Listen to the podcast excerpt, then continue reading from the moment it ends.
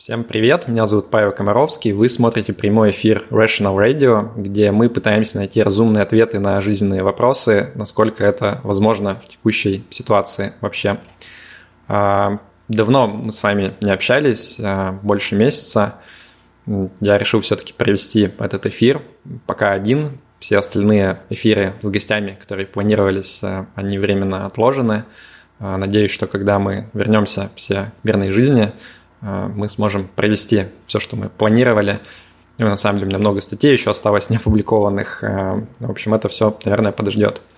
А, сегодня пообщаемся на те вопросы, которые вас интересуют. Довольно много написали в чате вчера, когда сделал анонс эфира, поэтому я думаю, что минимум час мы проговорим вот на вопросы заранее анонсированные, а потом у вас будет возможность задать еще свои вопросы – скорее всего, через чат. Я думаю, мы не будем сегодня там пытаться по звуку людей подключать, чтобы времени тратить. А, окей, поехали. Я, значит, все вопросы сгруппировал по блокам. Многие вопросы повторялись. А, давайте начнем а, с Кипра. Многих людей интересует конкретно вообще, как живется на Кипре и так далее. Значит, поехали по порядку. А, ну вот, собственно, вопрос. Расскажи про жизнь на Кипре. Нашу контору туда перевозят вместе с сотрудниками, поэтому интерес практический. Постараюсь рассказать. С оговоркой о том, что, конечно, мой опыт, он ограниченный, то есть э, у меня там определенный круг общения, определенная ситуация. Не для всех это будет релевантно, но что смогу, расскажу. Значит, э, вопрос. Как освоился? Удалось ли в какой-то степени ассимилироваться? Можешь дать совет для прибывающих? Ну, освоились мы э, с моей женщиной нормально. Э, ассимилироваться тут сложно сказать, э, о чем идет речь, потому что ну, обычно так говорят, когда вот ты приехал в совершенно другую какую-то страну, культуру, и ты начинаешь вливаться в нее потихоньку. На Кипре, конкретно в Лимассоле, наверное, не совсем такая ситуация. То есть тут, в принципе, очень большое русское комьюнити, очень много айтишников, очень много финансистов, поэтому вот как бы ты ассимилируешься, наверное, в комьюнити а, местных русских скорее, да, а, то есть тебе не нужно там полностью какую-то культуру новую перенимать. Ну, вот в этом смысле, ну да, то есть освоились, но не могу сказать, что как-то вот ассимилировались прямо. А, по советам для прибывающих, ну, если вы будете приезжать летом, готовьтесь к тому, что будет очень жарко, и, эм, ну, не знаю, мне кажется, очень важно, где жить. То есть вот я пока приехал в том году еще, и как-то перебивался по временным вариантам квартир не очень таким приятным. Я себя чувствовал плохо. А сейчас, соответственно, когда вот мы сняли постоянную квартиру, которая нам нравится, она там в приятной локации, как-то жизнь гораздо стала приятней, скажем так. Поэтому вот постарайтесь как можно быстрее решить вопрос с э, жильем, чтобы вам было хорошо и нормально жить. А, следующий вопрос. Климат в разные времена года. Ну вот, я приехал в июле прошлого года, была адская жара, то есть просто невозможно выйти весь день практически на улицу, а, вот прям с раннего утра до там ночи, прям очень жарко. А, я, конечно, такое не люблю. И так весь июль-август. А, вот в месяцы там весна, осень все достаточно приятно, то есть э, хорошая такая комфортная температура, ну, все равно жарко, конечно, но нормально. Зима на улице, опять же, хорошо, вот в сравнении там с какой-то вот российской такой зимой холодной, а, больше гораздо дождей, но основная проблема в том, что в квартире нету отопления почти нигде, а, поэтому как бы ты там изо всех сил топишь, вот мы купили несколько обогревателей, а, они работали большую часть времени, и все равно как-то вот с одной стороны прохладно, с другой стороны, приходят счета за электричество, типа там 750 евро за два месяца, что, конечно, не очень радует. Вот, про климат вкратце так. Сколько стоит аренда обычной квартиры?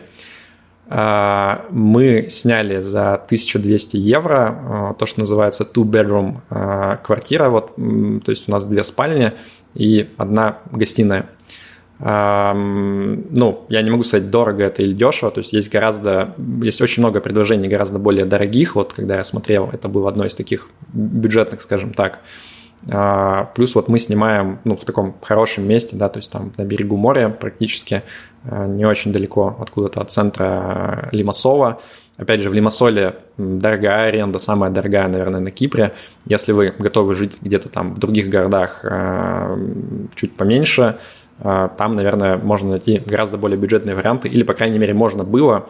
Я сейчас не слежу, что происходит с рынком аренды. Насколько я слышал, э, конечно, там цены идут вверх, с учетом того, что много людей готовы снимать сейчас, и ну, спрос резко повысился еда, цена, натуральность продуктов, магазины, рынки.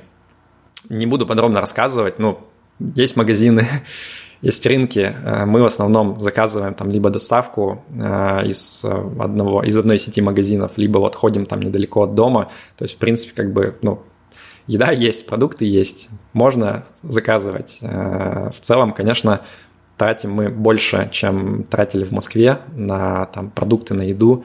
Вот. В остальном, ну, не могу сказать, да, есть что поесть. Оливковое масло можно литрами пить при желании. А, следующий вопрос. Деревня или движ, как в Москве? С Москвой тут сравнивать сложно, потому что, ну, понятно, что Москва был, по крайней мере, очень движушный город, там все время что-то происходит, прям массовая, масса каких-то культурных досугов. А, понятно, что ну, на Кипре не такой нокаут, то есть все равно, наверное, есть что поделать, а, есть всякие разные там IT-метапы постоянные, но не, не в такой степени, как это в Москве происходит. Ну, наверное, даже там вот в любом крупном городе России, типа там Екатеринбурга, откуда я родом, там, конечно, мне кажется, тоже культурная жизнь более развита, но мы здесь небольшие знатоки, мы не то чтобы там постоянно тусуемся с кем-то, поэтому даже вот те возможности, которые дает Лимассол, мы их, наверное, недоиспользуем, а, потому что мы немножко интроверты. А, какой контингент окружает? Тоже не могу понять, как отвечать на этот вопрос. Ну, люди, а, очень много айтишников, много финансистов, то есть особенно а, там в марте стало легко встретить айтишников, новоприбывших на улицах, вот, и там те, кто Э, меня раньше раз в несколько месяцев останавливали там с вопросом, о, привет, я там читаю твой блог давно, вот увидел на улице случайно. Сейчас это стало происходить чаще, как раз вот э, в связи с прибытием многих людей. А какое отношение к русскоязычным, есть ли языковое комьюнити, насколько реально общаться на русском, английском в быту? А, ну, Лимассол очень российский город, то есть в целом э, Кипр достаточно руссконасыщенная страна, а конкретно Лимассол тут вообще очень много русских опять же, айтишники и финансисты. А, поэтому русскую речь слышишь постоянно. А, ну, в магазине многие как бы там говорят по-русски, переходят сами. А, с английским никаких проблем тоже, ну, везде тебя, скорее всего, поймут. То есть очень редко где я прям по пальцам, наверное, могу пересчитать, где я с кем-то вот пытался пообщаться, например, там на английском, и меня вообще не поняли, и там проблема какая-то была. Поэтому с общением никаких проблем, особенно если вы знаете английский. А, изменилось ли что после февраля? Сложно мне ответить, потому что, опять же, как я сказал, тут не то, чтобы мы общаемся с огромным количеством людей разных. А, это мои коллеги, мои друзья, в основном бывшие коллеги, которые тут тоже по работе находятся сейчас. А, соответственно, ну, понятно, с ними как бы мы как общались, так и общаемся. Каких-то какого-то хейта со стороны людей, там, не знаю, в магазинах, еще где-то, не могу сказать, что я прям встречал лично. А, ну, понятно, что по улицам там многие люди ходят а, с флагами, с украинскими, а, там выражают как-то свое мнение, но мне лично не получилось столкнуться вот с чем-то, с какими-то отрицательными, правильно даже не знаю назвать. В общем, предъяв никто не предъявлял. Но, опять же, сделаю оговорку, что мы не так много с кем общаемся, то есть мы не то чтобы там вот ходим и, и с греческой диаспорой э, как-то постоянно какую-то связь поддерживаем, нет. А, а еще вопрос про Кипр. Как получить статус на Кипре? Ну, раньше вообще можно было по провизии очень легко приехать, то есть ты там на сайте заполняешь заявку, э, прилетаешь из России и можешь там, по-моему, три месяца жить вообще без проблем. А, соответственно, сейчас провизу отменили, не знаю, временно, постоянно, не берусь пока сказать. А, я лично на Кипр приезжал по работе, то есть мне, соответственно, сделали рабочее разрешение и помогли вообще со всей э, документацией. Это, конечно, наверное, самый простой вариант. Вот опять же, тех, с кем я встречаю из новоприбывших, это в основном айтишники, которых прям централизованно перевозят командами целыми. И здесь, конечно, компания им помогает все это организовать. А, если вы как бы сами прилетаете, то, соответственно, есть еще вот visitor permit, а, то, что там pink slip называется, да, когда вы показываете, что у вас есть там достаточно денег, чтобы жить, 10 тысяч, по-моему, евро надо иметь на счете, и вам дают э, там на год или, по-моему, даже на два а, разрешения жить. Опять же, насколько я знаю, это пока действует, но не берусь как бы гарантировать, что если вы сейчас попробуете то же самое сделать, что вам вот обязательно это оформят и дадут. Может быть, какие-то проблемы будут. Хотя вроде как вот, ну, я не слышал о том, чтобы на Кипре а, массово а, все вот кто там, с российским паспортом их как-то там заворачивают. Вроде как нет. Но ситуация меняется постоянно. Последний вопрос про Кипр. Особенности налогообложения для резидентов Кипра. А, ну, в целом здесь все достаточно по-божески по налогам. А, верхняя, то есть тут ступенчатое налогообложение начинается с 0%, если ты зарабатываешь до 20 тысяч евро в год, а, и максимум 35%, не помню, честно, с какого порога. Плюс есть определенные льготы для экспатов, то есть там, по-моему, тоже две ступени льгот. А, самое выгодное, если у вас вот есть контракт а, больше, чем на 100 тысяч евро в год, вам дают 50% скидку на все налоги. Это, ну, естественно, прикольно, потому что у тебя средняя ставка там де-факто приближается уже вот примерно к тому, что в России, в общем-то, можно было платить, да, то есть там 13-15%. А, вторая льгота, если честно не помню, она действует еще или нет, там скидка чуть поменьше, но тоже приятная для экспатов. Плюс все, что касается инвестирование, capital gain, то есть там налог на прирост, а, дивиденды. В общем, это все не облагается, что, естественно, для инвесторов очень приятно. А, вот, наверное, все про Кипр. Если что-то не раскрыл, можете потом доспросить. А, мы пойдем дальше. Про иммиграцию в целом. Тоже много вопросов. Первый. Интересно ваше мнение о массовой иммиграции разработчиков. Не знаю, какого мнения вы ждете. А, ну, люди уезжают, уезжают те, у кого есть возможность. А, вот по такому совпадению это в основном по большей части айтишники, потому что, с одной стороны, у них есть доходы, которые им позволяют там, какие-то накопления, а, они по большей части знают язык английский хотя бы, у них есть специальность, востребованная за рубежом, это молодые люди в основном, то есть более мобильные, Поэтому действительно значительная часть отъезжающих это именно вот представители э, всяких там программистов, айтишников и так далее. Как бы как к этому относиться, ну, каждый решает сам. Э, опять же, если у человека есть возможность э, выехать, то я не вижу как бы смысла как-то там это осуждать или, не знаю, комментировать. Мне кажется, вот в условиях последнего месяца это неплохой опцион в том смысле, что если вы можете выехать э, и потом все наладится, скажем так, насколько этого можно вообще ожидать, еще поговорим про это, вы всегда можете вернуться обратно, наверное. Э, если как бы все не наладится, а в другую сторону пойдет, то, соответственно, наверное, вы будете рады, что вы уехали там, когда это было возможно и так далее. Поэтому, повторюсь, тут каждый принимает э, решение сам. Я не знаю, что добавить. Большой вопрос, как раз тоже про это. Зачитаю. Значит, человек пишет, я, безусловно, поддерживаю всех, кто принял решение уехать. Тут каждый вправе оценивать риски своей семьи, свои лично. Но по прошествии месяца есть ощущение, что в России все не так плохо, как казалось в начале. Большинство компаний продолжают работать, хотя есть громкие уходы, но в общей массе их немного. Товары на полках есть, опять же, за исключением нескольких ситуаций, но это рынок, и в долгосроке страна без бумаги и прокладок не останется. Рубль укрепляется, импортные товары тоже дешевеют. Да, все не будет ровно так, как до начала так называемой спецоперации, но и не кажется, что будет кардинально хуже. На 20%, например, да, но не в разы. И это все при том, что военные действия еще продолжаются. Когда они закончатся, восстановление может пойти значительно быстрее, а многие могут принять решение вернуться. Вопрос. Как ты считаешь, если условно сегодня так называемая спецоперация заканчивается, то в перспективе 1-3-5 лет что восстановится быстро, а что мы будем пожинать еще годами а, в экономическом и в социальном разрезе? А, смотрите, мне кажется, что а, россияне, они в целом привыкли к различного рода кризисам, да, то есть вот если посмотреть а, последние там 20, ну, даже больше 30, наверное, лет, у нас постоянно было так, что вот какая-то фигня происходит, рушится рубль, с экономикой все плохо, и потом после этого начинается какое-то восстановление. Часто оно было достаточно быстрым.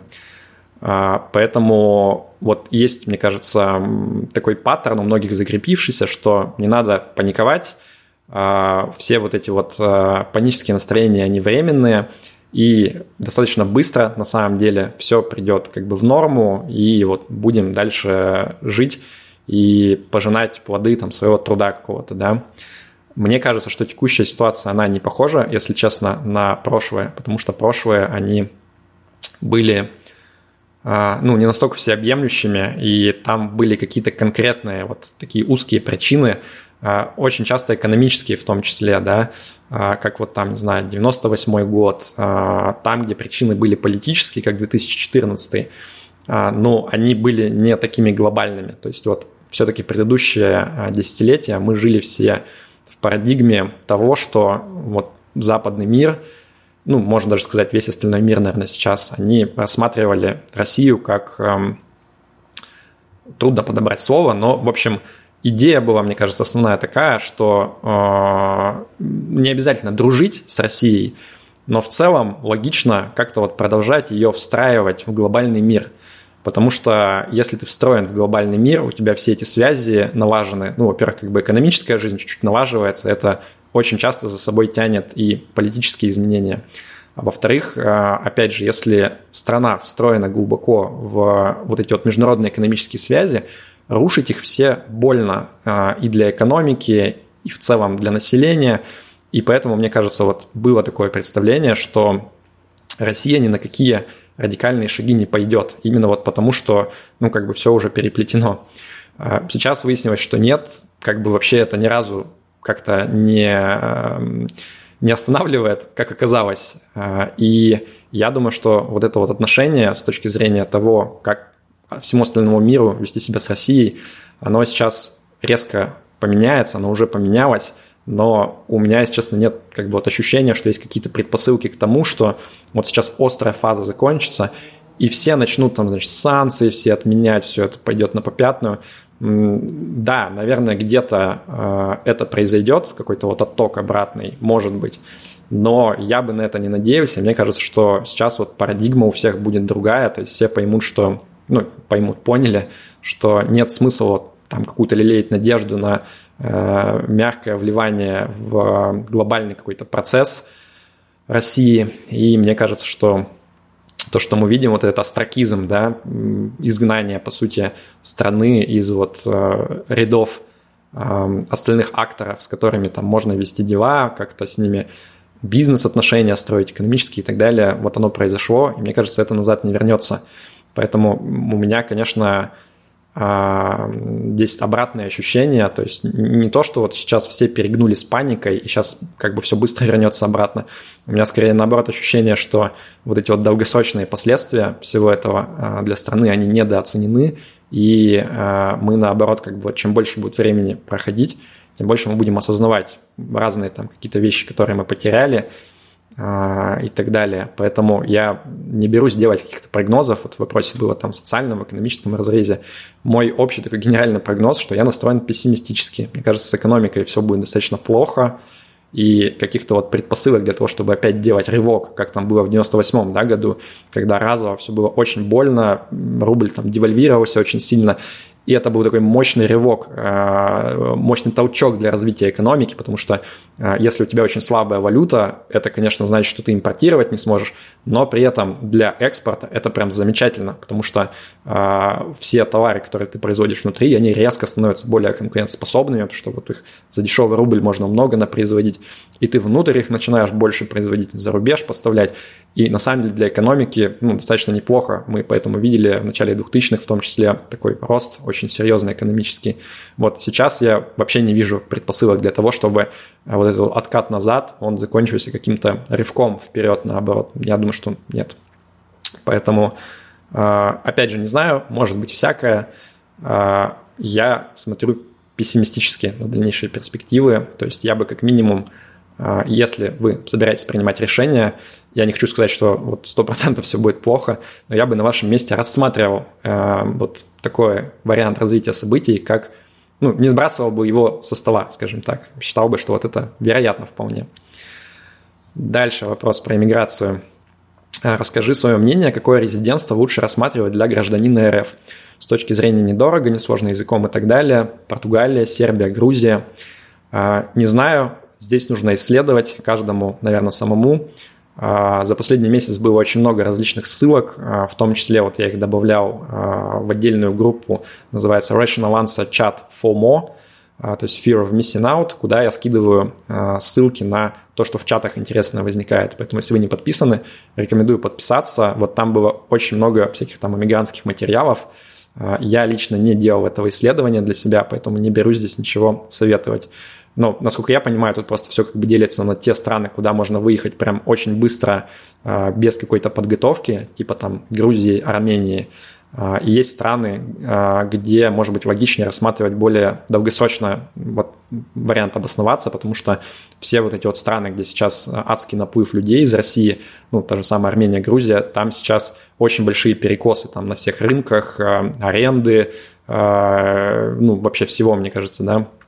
Поэтому долгосрочно там оставаться, ну, наверное, скорее всего, не самый будет такой комфортный, хороший вариант – я бы, наверное, вот если бы я оказался в России и хотел бы выехать, я бы временно только поехал туда, куда просто и быстро можно, а потом старался бы все-таки вот найти э, профессионально, наверное, через работу э, какие-то другие страны, где можно на подольше закрепиться. Так, вопрос про смену налогового резидентства при переезде в РФ. Какие есть нюансы, если сделать это в первой или во второй половине года? А, тут важно, ну, о какой конкретно стране идет речь, да, то есть с Россией все более-менее понятно, там чаще всего у тебя вот этот рубеж 183 дня, а, если ты а, меньше 183 или 2 дней в России, то ты, скорее всего, будешь не резидентом в России. Где ты будешь резидентом и будешь ли в другой стране, это зависит от ее правил, может быть всякое. А, ну, если аналогию с Кипром проводить, то здесь, соответственно, вот, скорее всего, ты либо российский, либо кипрский резидент, и вот эта вот половина года, она, соответственно, значит, а, в какую страну попадет твой первый год пребывания. То есть, если, например, ты а, переехал в первой половине года на Кипр, то ты, скорее всего, если ты там много не выезжаешь с Кипра обратно в Россию, ты станешь налоговым резидентом Кипра, и тогда у тебя по доходам, которые были в России а, с начала года, пока ты даже жил в России, нужно будет, скорее всего, заплатить налог на Кипре. Тут как бы вопрос, где больше, где меньше окажется, на скидку надо, непонятно, надо считать. И наоборот, если ты во второй половине уехал года, то э, тот э, доход, который ты получал в конце года на Кипре, его по-хорошему нужно задекларировать в России и тоже уплатить налог. Поэтому вообще в идеальной ситуации, наверное, удобнее всего где-то на рубеже годов календарных переезжать, чтобы вот, например, там у тебя э, все, что было в России, там по российским правилам налогообложилось, а то, что на Кипре уже новое, будет по кипрским правилам, не нужно будет там как-то в две одновременно налоговых подавать декларации, что там доказывать и так далее. А, для инвестиций тоже важный момент, потому что а, если у вас есть вот какие-то инвестиции в России, а, ну и раньше это было непросто это все, прямо скажем, перевести за рубеж, да, сейчас уж тем более вообще тут как бы проблемы большие с этим. Поэтому я, когда уезжал, я в том числе поэтому дождался, чтобы я вот на прошлый год остался резидентом России, и я продал то, что у меня было вот у российских брокеров, вывел деньгами то, что еще оставалось, и заплатил там 13-15% э, в России, вместо того, чтобы с меня в альтернативном случае брокер бы там начал пытаться удержать, например, 30%, и мне бы потом пришлось там как-то доказывать, что вот, двойное налогообложение, нет, на самом деле там, ну, в общем, есть возможности доказать, что э, не надо с тебя удерживать 30%, но постфактум это обычно как-то не очень хочется делать, потому что как бы удержать-то всегда рады, а вот обратно вернуть – это большой вопрос. Вот, поэтому да, ну, основной, э, основной совет всегда при любых э, вопросах про налоги – найдите хорошего налогового юриста э, и с ним посоветуйтесь. Лучше двух. Одного, который по России очень хорошо понимает, еще одного, который понимает по стране вашего прибытия. Лучше всего, конечно, если вообще один человек будет, который вот там как-то общался ранее с иммигрантами, и он знает, какого рода проблемы возникают То есть не слушайте советы э, чуваков непонятных из интернета. Они могут как бы что-то сказать, а ну, будет не совсем так на практике. Дальше. А, можно ли действие брачного договора российского или немецкого распространить на весь мир, чтобы я мог защитить свои инвестиции в стартап от половинного раздела? Смотрите, я глубоко не нырял в этот вопрос. А, я знаю, что у меня есть знакомые, которые вот как раз выходили замуж, женились в России и думали о переезде за рубеж. И, а, ну, мое понимание, как бы вот к чему они пришли, это к тому, что ну, лучше заключить и там, и там. То есть лучше как бы вот в России как-то оформить а, договор, но когда ты приезжаешь в другую страну, а, вполне вероятно, что там будут какие-то свои законы, свои нюансы, и там тоже по-хорошему нужно как бы вот заключить свой договор, чтобы вы были уверены, что и там, и там все действует. А, детали не знаю, я бы брал тут по общему правилу консультацию юриста, не слушал бы людей из интернета. Юрист лучше поможет. А, так, тут еще вопрос про налог от прироста капитала на крипту в Германии. Не знаю. Общайтесь с немцами, вот они расскажут, что как. Дальше вопрос. Павел, слышал ли ты что-нибудь про концепцию глобальных русских? Что думаешь на этот счет? Нет, не слышал. До эфира специально бегло погуглил.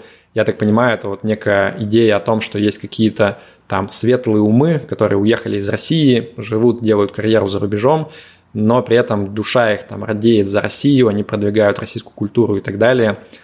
Не знаю, если честно, ну, что конкретно сказать. Ну, есть такая концепция, кто-то про это думает. Э, мне проще, наверное, в каком-то практическом конкретном аспекте ответить, а так как бы, ну, можно придумать много разных концепций, можно там поделить людей на разные кучки, их как-то назвать. А вопрос, э, ну, окей, что, да? Это просто способ вот какую-то сущность обозвать.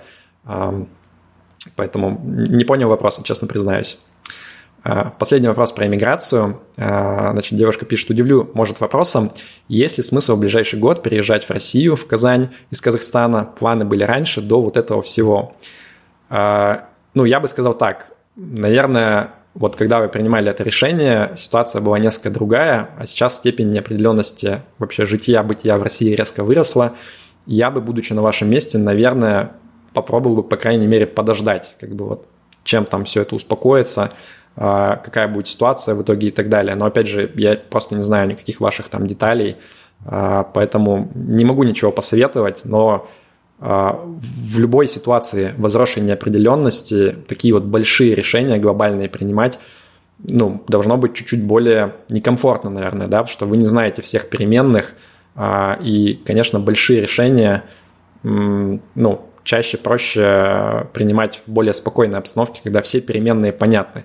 Вот, поэтому, ну, я, с другой стороны, понимаю тех, кто, например, вот из России уезжает сейчас, да, в ситуации неопределенности. Это большое решение в том числе, да, но я понимаю, почему его люди делают, потому что у тебя вот эта вот неопределенность, если она в плохую сторону еще больше повернется, уж куда уж хуже, но тем не менее, а, то как бы вот быстрое решение, оно может быть оправданным.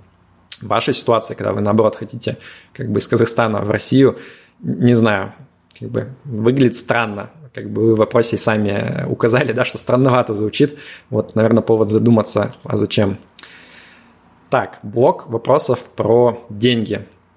А, как выводить рубли в баксы и за рубеж? Как безопасно конвертировать рубли в валюту, перевести на европейский счет? Ну, похожих вопросов было много.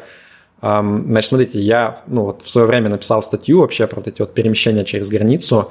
А, на канале ее нетрудно найти. Я ее какое-то время обновлял. Сейчас, по-моему, там последних вот самых каких-то указов, пояснений ЦБ нету. А, но, тем не менее, там вот какие-то базовые а, способы отражены. Сейчас, плюс вот по последнему разъяснению ЦБ возникло много как бы новых вариантов. Вот, но глобально, как бы, что вот э, работало даже до разъяснений ЦБ, это перечисление в рублях на счет в Interactive Brokers открытый. Это делает несколько банков, там City Rife, а, есть там робкие сомнения в том, что это не подпадает под какие-то э, нарушения валютного законодательства. Не знаю, не берусь сказать, если честно. Я могу только сказать, что это можно сделать. То есть вот есть банки, которые позволяют так поступить. Это самый такой вот простой способ э, именно через э, стандартную систему финансовую провернуть э, всю эту операцию. Э, есть менее стандартные способы, все, что там связано с криптой.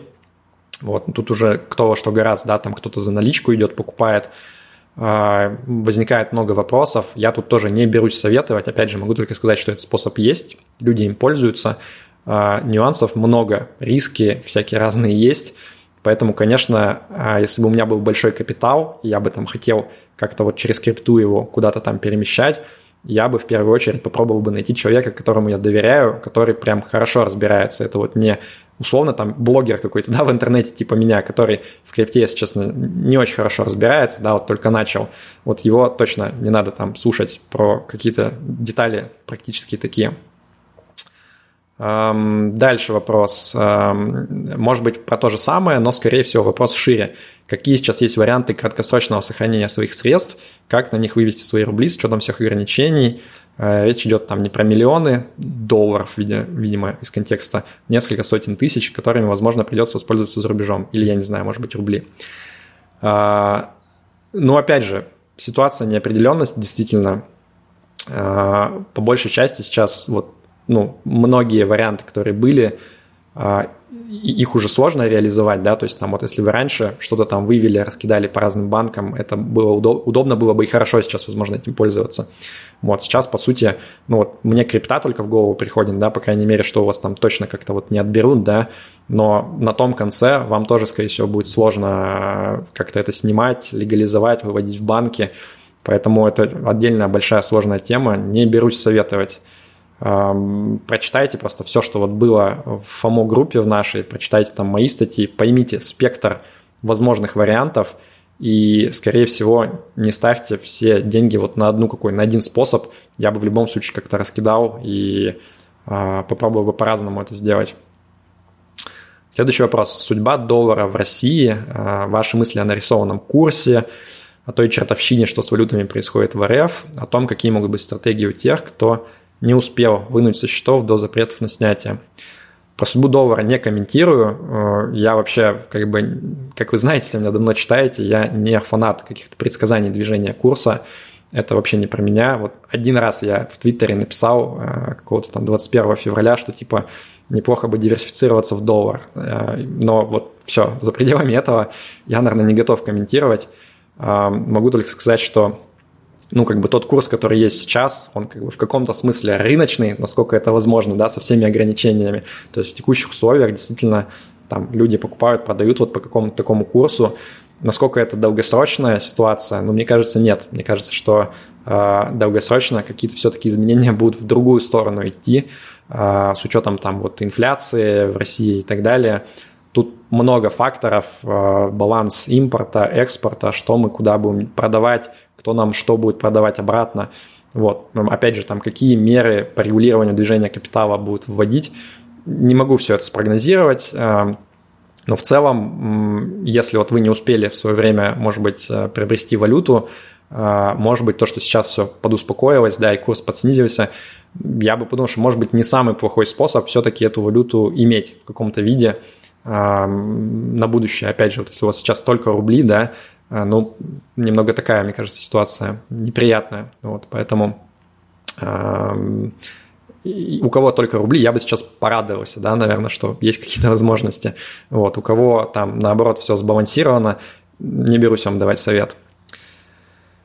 Так, вопрос. Как с наименьшими затратами времени и денег россиянину в России открыть банковскую карту, чтобы можно было оплачивать покупки за рубежом?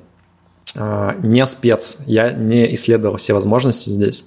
А, какие-то вещи вот попадают как раз в нашу FOMO-группу, это через крипту, как-то там можно перечислять, а, но там много отзывов, что это очень медленно, ненадежно и вообще непонятно, не скамли. А, хотя, ну, я знаю, что у людей вроде получается. Вот сегодня я скинул ссылку от там, моих друзей, которые сказали, что пользовались вариантом, где вот банк в Узбекистане, если не ошибаюсь, позволяет как-то все это удаленно через доверенность открыть. Опять же, сам не пробовал, не берусь прям рекомендовать, но, судя по всему, это работает. Э, ну, ценник там тоже как бы не самый маленький, если правильно прочитал, типа там по 30 тысяч рублей за всю операцию, но вот, видимо, у вас будет на руках карта, которой можно будет действительно, эм, ну, не российская, там, виза, MasterCard, можно будет ей пользоваться, что-то оплачивать, типа тоже хорошо, наверное уж не знаю, там есть ли риски, что что-то кого-то там в итоге заблокируют э, под, на санкции, банк там какие-то включит. Конечно, может быть всякое, поэтому решать в любом случае вам. Знаю еще, что кто-то заказывает вот эту вот карту Wise, европейскую на адрес своих друзей из Европы, и потом ей пользуются как виртуальной, вроде как бы тоже работает, хотя номинально Vice, он как бы не работает с резидентами России. Так, дальше блок как раз вот про санкции и контрсанкции. Хотел бы услышать мысли о том, что делать с инвестициями и банками россиянам, в том числе нерезидентам, учитывая все вот эти новые стабилизационные меры Путина по букве закона действуют и на нерезидентов тоже. Эм, опять же, нет у меня какого-то коврового ответа. Сегодня такой стрим, типа, ничего не понятно, ребят, но вы держитесь. Э, мои личные ощущения, что вот эти вот все указы, они не ставят своей целью как бы вот вообще коврово всех подвести под какую-то статью, а, чтобы там вот эти вот любые операции тех, кто, например, давно не живет в России, но имеет российский паспорт, да, действительно, они, вот такие люди а, формально являются валютными резидентами, то есть если у тебя есть российское гражданство, ты в любом случае валютный резидент, как бы то ни было. Поэтому все вот эти вот указы, а, где указано резидент, они автоматом на вас, по идее, тоже действуют. А, исходя из сути происходящего, у меня все-таки ощущение, что вот это вот а, вот эта коллизия, да, когда тем, кто уже давно не живет в России, типа запрещают все что угодно делать и, и жить за рубежом, там что-то куда-то деньги свои класть, а, это звучит достаточно абсурдно и, мне кажется, не соответствует духу того, что пытаются сделать на самом деле, но вот пишут быстро, выпускают быстро все эти указы, и, возможно, как бы действительно формально это все подпадает под запреты. Вот юристы, кого я видел, они тоже сейчас немножко сидят на заборе а, и там где-то переобуваются, и они, конечно, консервативно всегда настроены юристы, и консервативная позиция, что действительно вот любой резидент с паспортом РФ, он как бы подпадает под массу ограничений. Поэтому не знаю, к чему я веду, не берусь ничего комментировать. Эм, я думаю, что для многих людей тут выбора-то особого и нету. Что вот как бы, ну, ты живешь, например, там, не знаю, в Европе давно, ну, что ты не будешь пользоваться банковским счетом просто потому, что указано, что там нельзя какие-то деньги туда класть. Ну, наверное, нет, тебе придется это делать. Поэтому я бы надеюсь только на то, что вот все вот эти вот пояснения, которые сейчас будут выходить, корректировки, что они эм, более четко очертят эти границы. И насколько мы видим сейчас, да, вот как будто бы так и происходит, что новые пояснения, они постепенно как бы смягчают и говорят про то, что это там не относится к такого-то рода сделкам, и вот это вот тоже как бы не подпадает. Я надеюсь, что постепенно мы поймем, что ну, как бы все не настолько абсурдно, а действительно ограничения в основном затрагивают тех, вот, кто, например, прям живет в России, там как-то пытается вывести капиталы, или там наоборот даже живет в России, но он там иностранец, типа недружественный, и тоже там вот к нему какие-то ограничения, но не про то, что э, русские, давно живущие за рубежом, они тоже там все под, э, под статьей валютного регулирования. Но кто знает, может быть всякое, так что я бы этот вариант, конечно, тоже не сбрасывал со счетов. А следующий вопрос. Интересно, как сейчас инвестировать на зарубежных площадках гражданам России? Э, вспоминается ролик с этим с фермером Джастисом Уокером, где он отвечал про сыры, не буду цитировать. А ли брокеры в дружественных странах, эм, рейтинг брокеров по политическим рискам, разумно ли держать существенную часть портфеля у брокера вроде Trading 212? Последний вопрос. Не знаю, что за брокер. Э, мне бы, наверное, было бы не очень комфортно держать э, э, деньги у брокера, про которого никто особо не слышал, у которого много цифр в названии. Но, с другой стороны, если у вас есть там счет, сейчас как бы новых счетов у нормальных брокеров, то как бы сложновато открыть из России. Насколько я знаю, Interactive Brokers только вот и остается тот, кто еще открывает но, э, людям, тем, кто прям резидент России. Поэтому разбрасываться, наверное, счетами никакими сейчас э, недальновидно. Нужно пользоваться всеми, какие есть. А рейтинг брокеров непонятно, надо действительно смотреть, вот как бы что за новая реальность, в которой э, все россияне будут жить долгосрочно сейчас. Сейчас как бы временно все все заморозили, никто никого не берет. Даже вот те брокеры, у которых российские корни, типа там Score Priority или Exante, они временно никак вот в общем, нелояльно себя показывают к резидентам России. Я думаю, что они боятся, что вот к ним, типа, к первым придут регуляторы и скажут, что, ага, у вас, значит, клиентская база все русские практически, у вас еще там русские владельцы, и вы еще и продолжаете вот сотрудничать, вот давайте-ка мы вам впаяем какие-нибудь штрафы и вообще запретим работать. Я думаю, что они боятся именно этого, и поэтому как бы вот максимально дуют на воду, чтобы сохранить хотя бы с текущими клиентами какие-то отношения. Поэтому вот из лояльных брокеров пока, похоже, Interactive Brokers – как бы там мы не боялись, все прошедшие несколько лет, не писали там статьи, как вот про разные отрицательные поползновения, что там какие-то штрафы за а, due diligence вводят, что-то там кому-то блокируют. Но вот видите, выяснилось, что Interactive Brokers, в общем-то, себя достаточно нормально, неплохо повели и э, максимально лояльно себя к россиянам проявили. Сказали, что вот мы постараемся сделать так, чтобы обычные люди, простые, не пострадали. Ну, опять же, понятно, что если как бы будет какая-то эскалация продолжаться, то, наверное, рано или поздно они как бы тоже не устоят и что-то ведут, но никто не знает, как прогнозировать. Поэтому, э, не знаю, короткий ответ. Непонятно, как резидентам России дальше инвестировать за рубежом. Как бы надо будет смотреть. То есть э, надо будет анализировать ситуацию и э, ну, пока те, кто вот раньше инвестировал, и у вас все нормально со счетами, но вы можете продолжать держать то, что вы держали раньше, наверное, как-то по-новому заходить, не знаю. Следующий вопрос как раз про это. Как вы оцениваете вероятность того, что Interactive Broker заморозит или выгонит российских клиентов? Мне кажется, вопрос неправильный. Вот э, я писал статью про то вообще, как, как правильно думать в условиях такого кризиса, и у меня там была мысль про то, что не нужно пытаться, значит, вот выбрать наиболее вероятный вариант и к нему готовиться. А, мне кажется, нужно думать про самые худшие варианты и готовиться к ним. То есть вот я вам скажу сейчас, например, что мое мнение, 10% вероятность того, что IB всех заморозит и выгонит. И что? Это значит, что типа этого надо не бояться? Нет, надо про это думать, э, иметь в виду, что такой вариант возможен, и, соответственно, вот, ну, иметь запасной план, по крайней мере. Поэтому э, я лично считаю, что, конечно же, это возможно в текущих условиях, э, хотя я и надеюсь, что этого не будет – но вот бывает всякое, как мы видим, поэтому э, ну, я бы прям имел конкретный план, что если вот вам присылают извещение, что все, вы больше как бы не особо клиент, и вам там дается э, некое время, чтобы вывести свои средства, вот имейте план, что вы делаете в этом случае. Эм, последний вопрос про санкции. Интересно, а затронули ли вас лично санкции? Есть слухи, что некоторые компании бьют не из-за местоположения, а паспорта. А, прям вот напрямую как-то жестко, наверное, нет. А, то есть, ну, тут был момент, где все немножко волновались за кипрские банки, что-то там кому-то временно а, замораживали, ну, точнее, даже так вроде говорят, что замораживали всем россиянам как-то там буквально на полдня, а потом всех обратно разморозили. Вот, все там следят за вот этими лимитами про 100 тысяч евро, про которые говорили. Но в целом, как бы, не могу сказать, что как-то вот прям меня сильно затронули, что-то меня там где-то заморозили, откуда-то попросили вывести срочно. А, новые брокеры, вот где я открыл счета в Экзанте, сказали, все нормально, как бы вы киприот, типа скоро Priority, мне открыли счет, и там вот уже дошло до подписания формы V8 налоговой, и тут они сдали назад, сказали, нет, знаете, мы, в общем, подождем, посмотрим, как все будет развиваться. Поэтому считайте, что у вас все-таки не открыт пока счет.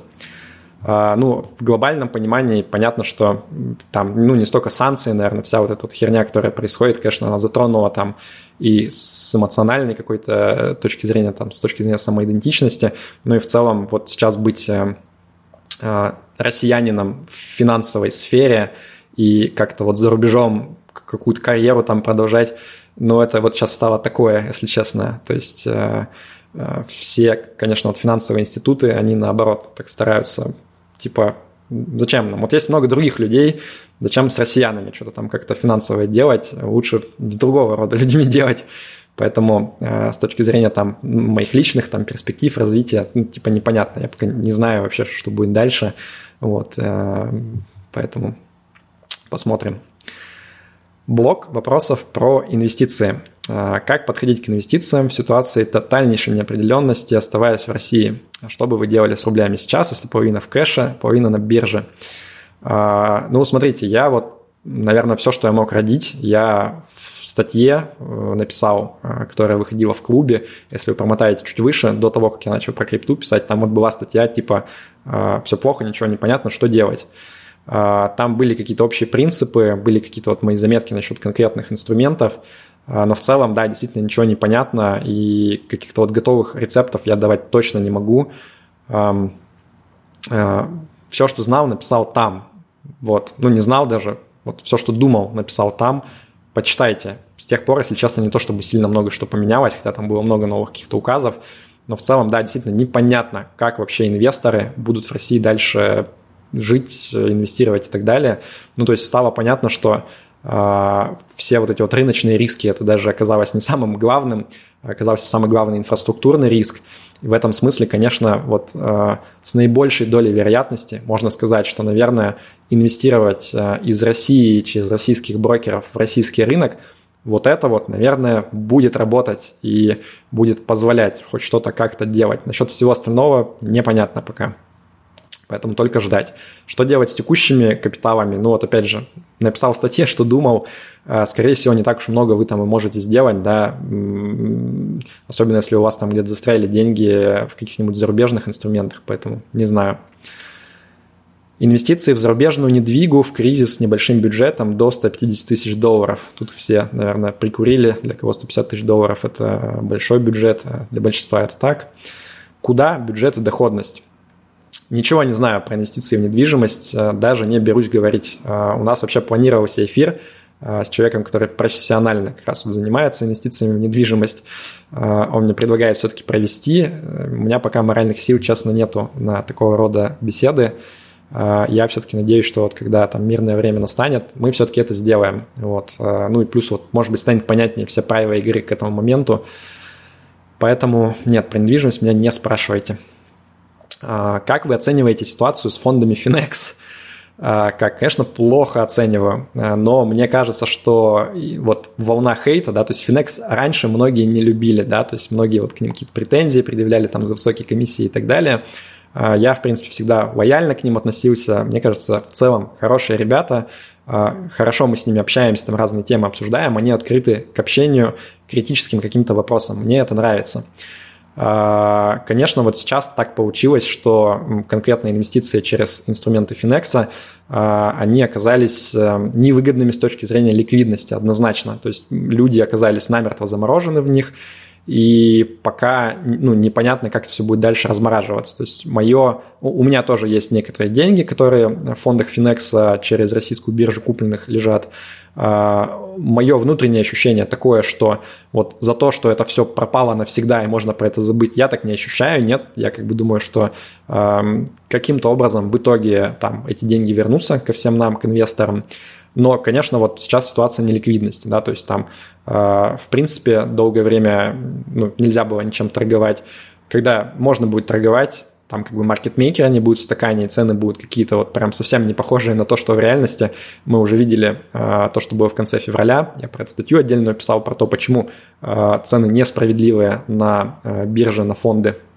Э, и вот, наверное, самое, как бы, что большое можно предъявить Финексу, это то, что когда еще э, жестких санкций не было, был вот этот период в несколько дней, когда маркетмейкер ушел из стакана и вот не поддерживал справедливую цену фондов Finex, а, ну, здесь есть какая-то, наверное, доля истины, но, опять же, вот я настолько детально, как у них работает маркетмейкер, я не знаю. А, я подозреваю, что, ну, вот, наверное, какие-то были причины, наверное, были вот эти риски, про которые как бы правильно сказать. В общем, мне кажется, что объяснение Финекса по поводу того, почему там маркетмейкер ушел, вот вполне возможно, что здесь есть какое-то лукавство, да, то есть они, наверное, используют какие-то аккуратные слова, может быть, до конца не раскрывают, как бы вот каких рисков они боялись, а, да и тем более маркетмейкер, он как бы напрямую, я так понимаю, все-таки это не Finex, это как бы другая контора. А, вот, а, поэтому я думаю, что здесь, может быть, в объяснениях Finex есть какое-то лукавство, но я как бы, ну, не думаю, что там какой-то злой умысел, да, я думаю, что реально была ситуация очень плохая, и они приняли такое решение просто потому, что вот, ну, не знали, как эти риски контролировать. И опять же, вот мне кажется, что те люди, которые говорят там, ага, вот вы там нам говорили, что э, фонды ETF надежные, а на самом деле нужно там вот было а, отдельные акции покупать, и вот это-то и есть самое надежное. Мне кажется, это немного неправильная оценка ситуации. А, почему? Потому что а, ну вот сейчас вся инфраструктура развалилась очень быстро, и да, может быть, действительно сейчас оказалось так, что, например, там иностранные акции через биржу СПБ это типа вот выяснилось, что более хороший вариант, он там более ликвидный сейчас, можно там по каким-то нормальным ценам покупать, продавать, а вот фонды Финекса, например, того же самого, оказалось, что нет, это инфраструктурно был плохой вариант, как мы выяснили, и он заморожен, но это как бы ну, в каком-то смысле случайность, да, то есть могло получиться и наоборот. Если бы там чуть по-другому все эти санкции сработали, может быть, оказалось бы, что как раз биржа СПБ, типа полная ерунда, все пропало, все заморожено, ничего не достать, а, а типа вот финексовские фонды, может быть, наоборот, они бы там как-то нормально торговались. Вот, поэтому я думаю, что в целом текущая ситуация, где вся инфраструктура развалилась, и все, как бы вот, ну, как мы думали про это раньше, оно оказалось совсем не таким. То, что никто не ожидал, оно произошло. А, вот это, соответственно, ну, какой-то черный лебень, да, для многих вот, от которого типа надежно как-то защититься, подготовиться, кроме диверсификации, про которую мы все это время говорили, было бы сложно.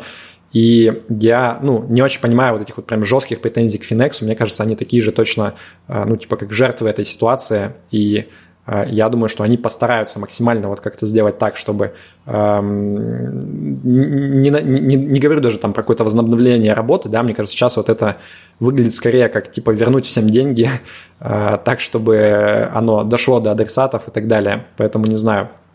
В целом я к Финексу продолжаю нормально относиться, вот э, несмотря на то, что, э, ну, очевидно, что сейчас с фондами Финекса все очень плохо. Дальше. Стоит ли вообще после известных событий пересмотреть свое отношение к BPIF и ETF и покупать акции РФ иностранных э, напрямую? А, ну, в целом надо пересмотреть свое отношение к инвестициям, если вы остаетесь в России. Нужно посмотреть, какие будут правила игры и вот в новых условиях принимать решения. А, опять же, вот по покупку отдельных акций, тут как бы многих может быть представление такое, как вот раньше было, да, что ты купил акцию, и у тебя есть там типа вот эта вот бумажка, да, что типа предъявителю всего перечисляете дивиденды, и он владеет частью денег. Нет, в любом случае, там, через что бы вы ни покупали э, бумаги, это в любом случае будет какая-то цепочка там депозитариев и так далее. И эта цепочка, она в любом случае вот, ну, в чем-то неустойчивая, да, поэтому э, я бы сказал так, э, да, точно в новой реальности нужно гораздо более пристально думать об инфраструктурных рисках, но не так вот топорно, что типа, ага, мы увидели, что сейчас ETF там типа заморозили, значит все, автоматом ETF это плохо, а вот то, что там сейчас мы увидели, что не заморозилось, автоматом хорошо. Нет, как бы это, повторюсь, мне кажется, в известной степени а, ну, результат какой-то случайности, да, что вот какие-то цепочки, они оказались там в чем-то более устойчивыми, и то пока мы не знаем, что будет дальше, какие-то цепочки менее, а, вот нужно в этом как-то думать, разбираться, и, опять же, наверное, диверсифицироваться, да, вот, вот в этом смысле, может быть, э, есть мысль в том, что если вы раньше верили, что вот только там ETF, не знаю, там конкретного провайдера, а, это типа нормально, потому что внутри-то там все равно диверсификация по акциям и так далее. Вот сейчас сильный звоночек того, что нет, этого, наверное, недостаточно. И диверсификация по разным там провайдерам, по разным схемам владения, в том числе диверсификация между отдельными акциями и фондами, вот, вот это, наверное, разумный вывод, который я бы точно сделал из всей ситуации а, но не, не бинарный какой-то, да, не думайте черно-бело, что вот сейчас, значит, вот это вот плохое полностью, а вот это вот полностью хорошее. Нет, мне кажется, это ну, очень упрощение странное и глупое местами. А, вопрос. Какую литературу, курсы, видео можешь посоветовать для человека без опыта в финансах, чтобы начать в этом лучше разбираться? Сколько времени нужно для обучения, чтобы иметь хоть какую-то экспертизу в этом деле? А, месяца полтора назад было гораздо проще отвечать на этот вопрос. Я обычно говорил, вот идите, посмотрите мою лекцию «Личные финансы для разумных людей», там типа за 40 минут, вот самые азы объясняются – конце там есть ссылки, что еще почитать, посмотреть. Есть там книги какие-то, типа вот э, книги Силаева «Деньги без дураков». Есть там блогеры, сайты хорошие. Есть платные курсы, достаточно неплохие, э, ну, там самые известные курсы Спирина, э, ну, вот сейчас он заморозил их, потому что, типа, непонятно, что кому вообще объяснять и насколько это будет применимо. Есть хороший курс письменный от Capital Gain, Э, сайта capitalgain.ru Дима Никитенко, мой партнер по созданию Rational Answer клуба. Вот. Э, короче, но понимаете, основной вопрос сейчас, что эм, ну, как бы непонятно, что изучать, потому что каких-то вот простых ответов, да, которые можно людям сказать, окей, ты не обязан разбираться глубоко, вот просто делай там А, Б и С, и в целом долгосрочно будет хорошо. Вот их сейчас как бы нету, потому что все вот эти вот инфраструктурные именно риски, да, не рыночные, именно инфраструктурные, а, они как бы для всех нас новые, и пока ответов простых нету. А, поэтому, я думаю, печальный ответ в том, что вот нужно ждать, когда все прояснится, И так вот быстро вы не станете спецом по э, рынкам, по инвестициям, по инфраструктурным особенностям, по которым как бы тем более ну, не так уж много людей вот понимают, как это все до винтиков работает внутри. Э, поэтому я сейчас не берусь ничего советовать. Э, ну, можете то же самое вот смотреть, что я сказал до этого, просто чтобы ну, начинать понимать, как это примерно работало до того, как все поломалось в инфраструктуре. Вот, а потом уже сверху на это намазывать потихоньку Э, понимание вот текущей реальности. Но говорить про то, что вы станете там экспертом, да, ну, вопрос растяжимый. Я вот очень давно интересуюсь инвестициями, профессионально сейчас ими занимаюсь. Э, ну, и я вот как бы не уверен, знаешь, у меня экспертность такая, что вот прям там на все вопросы я могу ответить нет. Э, это всегда постоянное образование, продолжающееся. Вот, я бы, наверное, как бы с опаской смотрел на того, кто такой, типа, ну вот я эксперт по инвестициям, все, типа, я, я все познал, да, слушайте меня сейчас, это, наверное, какой-то странный звоночек будет. Крипта, очень много вопросов про крипту. А, отвечу очень мало, э, чтобы вы понимали контекст. Как бы многие, возможно, вот пришли новые читатели, да, после моих статей про крипту. А, я вообще ни разу не криптоэксперт, я как бы не погружался в эту тему очень давно, я всегда скорее скептически относился, то есть я не из тех, кто говорил, что типа все, крипта, пузырь 100% все разрушится навсегда. У меня всегда была позиция, что э, большая вероятность того, что это может развалиться. Э, если вы что-то вкладываете в крипту, то вам нужно быть готовым, что вы действительно можете потерять все. Э, я призывал, наверное, не верить тем, кто, вот, знаете, на волне хайпа, там, когда все это росло, что типа там вот, стопроцентный способ заработать, вкладывайте, и вы там разбогатеете, как вот в ТикТоке сейчас, да, принято среди вот этих вот э, новых инвесторов молодежи. Э, вот, вот этого я точно не поддерживал, вот, но, в принципе, я э, допускал, что да, может быть, действительно это за этим будущее, вот, просто как бы у меня не было экспертности, чтобы как-то в этом сильно глубоко разбираться. И я предостерегал людей, вот у кого большой капитал, я говорю, что не нужно вкладывать типа все в крипту. Мне это казалось странным, ну до сих пор кажется странным. Вот в, в этой части моя позиция не поменялась на самом деле. А, сейчас крипта позволяет решить абсолютно практичные проблемы. То есть независимо от того, как вы там относитесь к ней долгосрочно, считаете, что будущее есть или нет, вот есть конкретные абсолютно вещи, которые вы не можете сделать в традиционной финансовой системе и можете сделать в крипте. Поэтому как бы для себя лично я э, ну, по неволе как бы перешел да, к тому, чтобы э, использовать ее в практических целях каких-то. Ну и параллельно я сам стал разбираться, начиная вот с каких-то вещей, которые непосредственно сейчас вопросы передо мной стоят. Типа, в чем хранить? Окей, ты вывел в крипту деньги, в чем хранить? Окей, вот я разобрался, значит, со стейблкоинами, да, там какие бывают, какие самые большие, какие риски, а, но а, у меня нет какой-то базы знаний глобальной про всю крипту, у меня нет опыта, тем более практического опыта, да, вот многие вопросы как раз про то, что как там сделать безопасно, то все, не надо меня слушать, как бы я не про это. Все, что я знаю про крипту, я, по сути, вот разбираюсь сейчас, говорю с людьми, которые разбираются, с моими знакомыми, друзьями, и оформляю это в виде статей. Если я статью не выпустил, скорее всего, на этот вопрос я сам не знаю ответа. Вот, э, я надеюсь, что я ну, да, разберусь со многими вопросами. Вот можем сейчас вкратце пробежаться. Э, я скажу, про что я планировал писать статьи в ближайшее время. Э, вот спрашивают, что думаешь насчет стейкинга, фарминга стейблкоинов или другой крипты? Про это я хочу написать статью. Она, наверное, будет одной из ближайших, потому что вот когда я делал статью про стейблкоин UST, обеспеченный монетами Луна, там как раз вот как бы интересный механизм. Я надеюсь, что я про это напишу скоро. Дальше, а, значит, а, рассмотреть надежность кошельков можешь. Было бы интересно методы безопасного хранения крипты узнать на популярных горячих или холодных кошельках. Про это я бы тоже хотел написать статью, поэтому сейчас не могу ответить. Ну, могу только сказать, что вот у меня у самого есть крипта на MetaMask Trust Wallet – Э, у меня есть холодный кошелек э, Ledger. То есть, как бы вот, э, насколько мне сказали знающие люди, что это вроде как неплохие выборы, ну, если ты не потерял кодовые фразы. Если ты потерял, как бы, ну все, кранты. Подробнее, надеюсь, в статье будет. Также спрашивают обзор разных сетей, их достоинства, недостатки, производительность, стабильность, размеры комиссии. Опять же, интересный вопрос. Сейчас не разбираюсь. А, мое грубое понимание такое, что вот самые дорогие и старые сети, они как бы и самые надежные, ну типа нам вот если ты хочешь, чтобы прям максимум надежности был, храни все на эфириуме, на Ethereum. А, но, как вы знаете, там медленно и дорого, да, то есть там за каждую транзакцию нужно платить газ. Соответственно, вот а, многие делают шаг в сторону того, чтобы перейти на какие-то более дешевые сети. я пока не понимаю, какие там риски. То есть понятно, что они выше, но вот какую сеть выбрать, э, где оптимальное соотношение рисков и вот этих низких комиссий, я пока не знаю. Я надеюсь про это написать статью. А, то же самое про вопросы различного там приобретения крипты способов и наоборот превращения крипты в фиат – особенно с учетом того, чтобы вот не попасть на какие-то легальные риски. Мне это очень самому интересно, и это очень сложный на самом деле материал. То есть я надеюсь про это когда-нибудь написать, но пока даже вот на вскидку мне сложно понять, как подступиться, что действительно нужны э, ну, практики, которые это много делают сами, э, которые разбираются вот в подноготной законов, э, Поэтому я думаю, что если такое появится, скорее всего, не очень скоро, но тема очень интересна. То же самое вот спрашивают, какие документы хранить, что учитывать на случай, если потребуется доказать происхождение средств при выводе из крипты в фиат.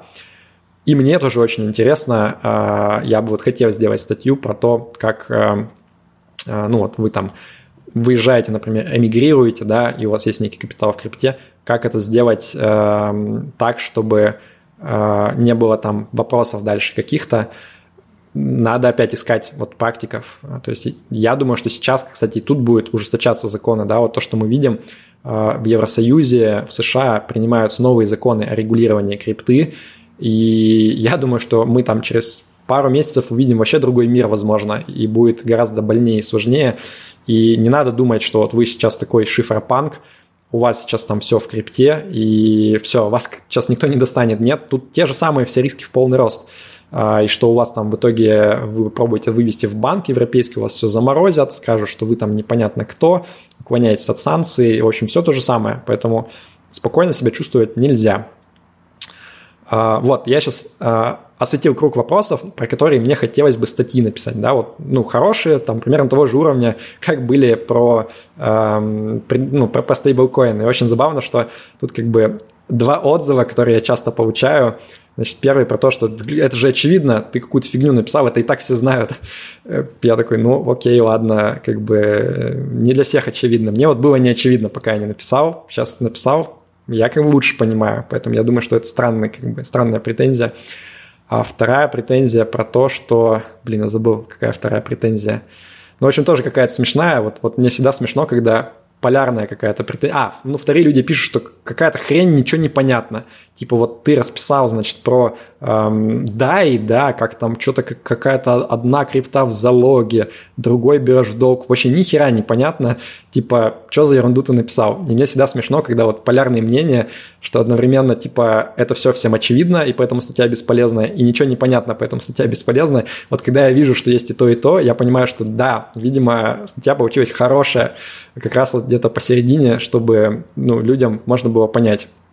А, вот, вот я бы так это воспринимал. То есть, да, а, я пытаюсь более простыми словами объяснить а, какие-то концепции, которые действительно, наверное, вот среди тех, кто давно в этом варится, э, это более-менее все понятно. То есть вы как бы там не думаете, что у меня какой-то мега original research, и я тут какие-то, значит, сейчас вот пришел за пару недель, почитал статьи, и я сейчас всем криптонам, значит, открою глаза на то, как мир-то на самом деле устроен. И, конечно, нет, как бы для тех, кто в теме, это все, ну, как бы абсолютно понятные вещи, то, что я пишу.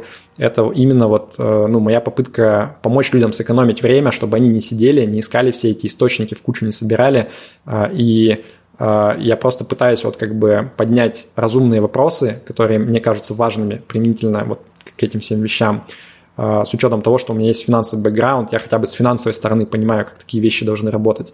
Вот, я пытаюсь как бы сэкономить людям время, все в кучу собрать, краткое резюме а, того, что нужно знать, со ссылками обязательно, чтобы люди сами могли пойти посмотреть. Вот как бы в этом ценность, а не в том, что я тут сейчас стал эксперт по крипте по всему на свете. Так, пара вопросов про крипту еще уже э, на тему того, про что я не планирую в ближайшее время писать статьи. Значит, почему не появляются сырьевые криптобиржи или стейблкоины, основанные на сырьевых товарах? Только на золоте сделали, но золото не ликвидно. Э, ну, не, не очень понимаю, что значит не ликвидно. Uh, да, немножко появляются, да, про золото вроде как есть, есть даже вот там разные варианты, да, то есть, насколько я знаю, есть какие-то токены, которые привязаны к вот IAU, ETF популярному на золото, Uh, есть, соответственно, вот типа токены, которые прям живым физическим золотом обеспечены, какие-то там австралийские, по-моему, где ты можешь там этот токен поменять на какой-то другой токен и с ним потом прийти и типа вот прям физически получить золото. Это, ну, немножко любопытно. Мне было, может быть, интересно про это покопать посильнее. А, на вскидку мне не очень понятна бизнес-модель, потому что когда речь идет про стейблкоины фиатные, да, вот долларовые, тут бизнес-модель понятна. Ты берешь 80 миллиардов долларов у людей, которые тебе их готовы отдать, взамен им выпускаешь вот эти вот токены-фантики, чтобы они ими дальше там торговали туда-сюда, а у тебя 80 миллиардов долларов денег, которые можно положить в банк и небольшой процентик зарабатывать. Ну, то есть, как бы обычные банки как действуют? Они берут, типа, у людей депозиты под процент, а потом выдают в виде займов под еще более высокий процент. А тут вообще идеально, тебе как бы бесплатно под нулевой процент дают все это, поэтому, ну, очень классная бизнес-модель, очень как бы хорошая идея, чтобы заработать денег.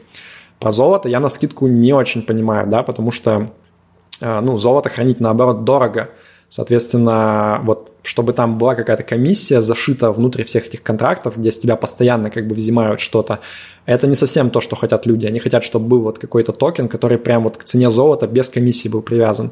Поэтому единственная здесь бизнес-модель, вот, которая приходит в голову, кроме бизнес-модели собрать всех денег и уехать там в закат куда-нибудь на Барбадос, э, это как бы понятно. А единственное, что может прийти в голову, это вот именно брать с людей большую комиссию за э, вот этот вот обмен на физическое золото, да, то есть там за создание и погашение токенов, э, брать какие-то спреды гигантские, как вот там во всех инвестиционных монетах, да, в России золотых, как бы, ну да, золотые монеты, но будете покупать, продавать, заплатите большие, на самом деле, скрытые комиссии в цену зашитые. Вот, наверное, здесь то же самое что-то работает, но э, прям гигантской популярности это не снискало, как бы вот не вижу, чтобы прям все именно затаривались так, такого рода токенами. А почему других нету? Ну, вот я думаю, золото самый популярный должен быть. Если уж и его не так уж много кто покупает, продает и там ходлит, то с другими вариантами там, ну, как бы гораздо больше проблем. Я думаю, что через создание обернутых ETF в другие какие-то токены – а это, в принципе, возможно. То есть нет никакой разницы в том, чтобы вот сделать, например, этот фонд IAU на золото, обернуть его в токен, как-то там продавать. То же самое можно сделать с любыми другими ETF-ами, в общем-то.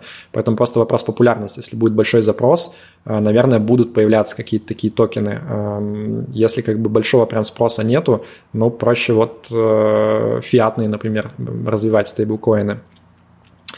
А, отдельный вопрос от человека. Сколько стоит запустить свой стейблкоин? Какой примерно бюджет на запуск и маркетинг? А, ну, если вы хотите сами это сделать, то, конечно, сам факт того, что вы спрашиваете у чувака, который месяц разбирается в крипте, такие вопросы означают, что вам не надо запускать свой стейблкоин. А, наверное, как бы это вот дело тех, кто чуть больше разбирается в этом всем вопросе. Но я думаю, что сейчас конкурировать с гигантами на самом деле сложно. То есть есть вот эти вот стейблкоины фиатные, да, ну, они захватили большую долю рынка очень, и вот все на них смотрят в первую очередь. И, судя по всему, секрет успеха – это запартнериться с какой-то крупной биржей. То есть вот все вот эти вот там а, USDT Tether, а, USDC Circle, у них у всех типа вот своя какая-то биржа-партнер, которая их как бы помогает развивать. Я думаю, что без биржи запускать фиатный стейблкоин – это как бы, ну, такое, судя по всему, занятие. Ну, я уж не говорю о том, что если вы как бы россиянин, и вы хотите, типа, вот запустить стейблкоин, которому все будут доверять, ну, сори, ребята, в текущей реальности, э, ну, это все все равно на доверии построено, и вам, типа, мало кто будет, скажем честно, верить в нынешней реальности. Э, Россия не синоним сейчас будет контрагента, которому можно доверять. И раньше-то, если честно, далеко не синонимом было, но вот сейчас прям антоним, скорее даже, а не синоним. А, Еще вопрос про крипту.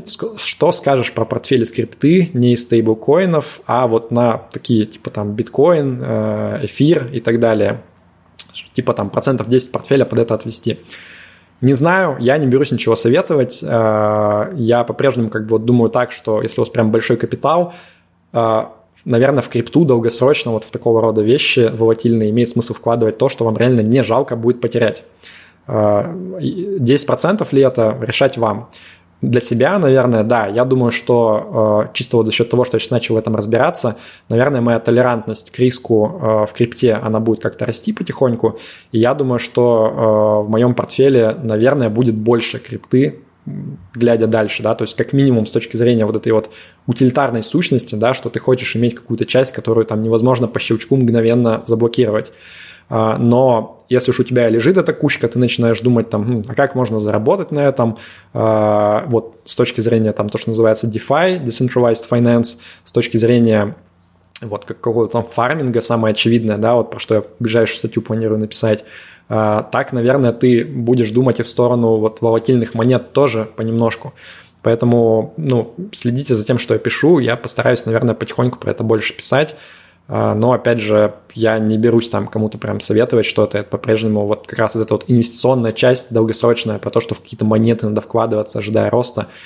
I have no fucking idea, честно признаюсь. Э, я не думаю, что меня стоит слыш- слушать про это, да. То есть вот чувак, который пропустил весь этот рост, сейчас он будет рассказывать про то, что типа, а, вот нужно заходлить такую-то монету. Нет, не надо. Не надо меня слушать. А, Павел, интересно узнать, как вы относитесь к майнингу, а, да никак не отношусь. У меня, если честно, вот такое интуитивное представление, что типа а, вот из, из всех, с кем я слышал, а, кто занимался майнингом, да, почти все говорят, что ну да, что-то мы там вроде как бы даже заработали, в минус не вышли, но в итоге, если бы мы просто купили бы вот как бы крипту и с ней бы сидели, там тот же самый биткоин, вышло бы гораздо выгоднее.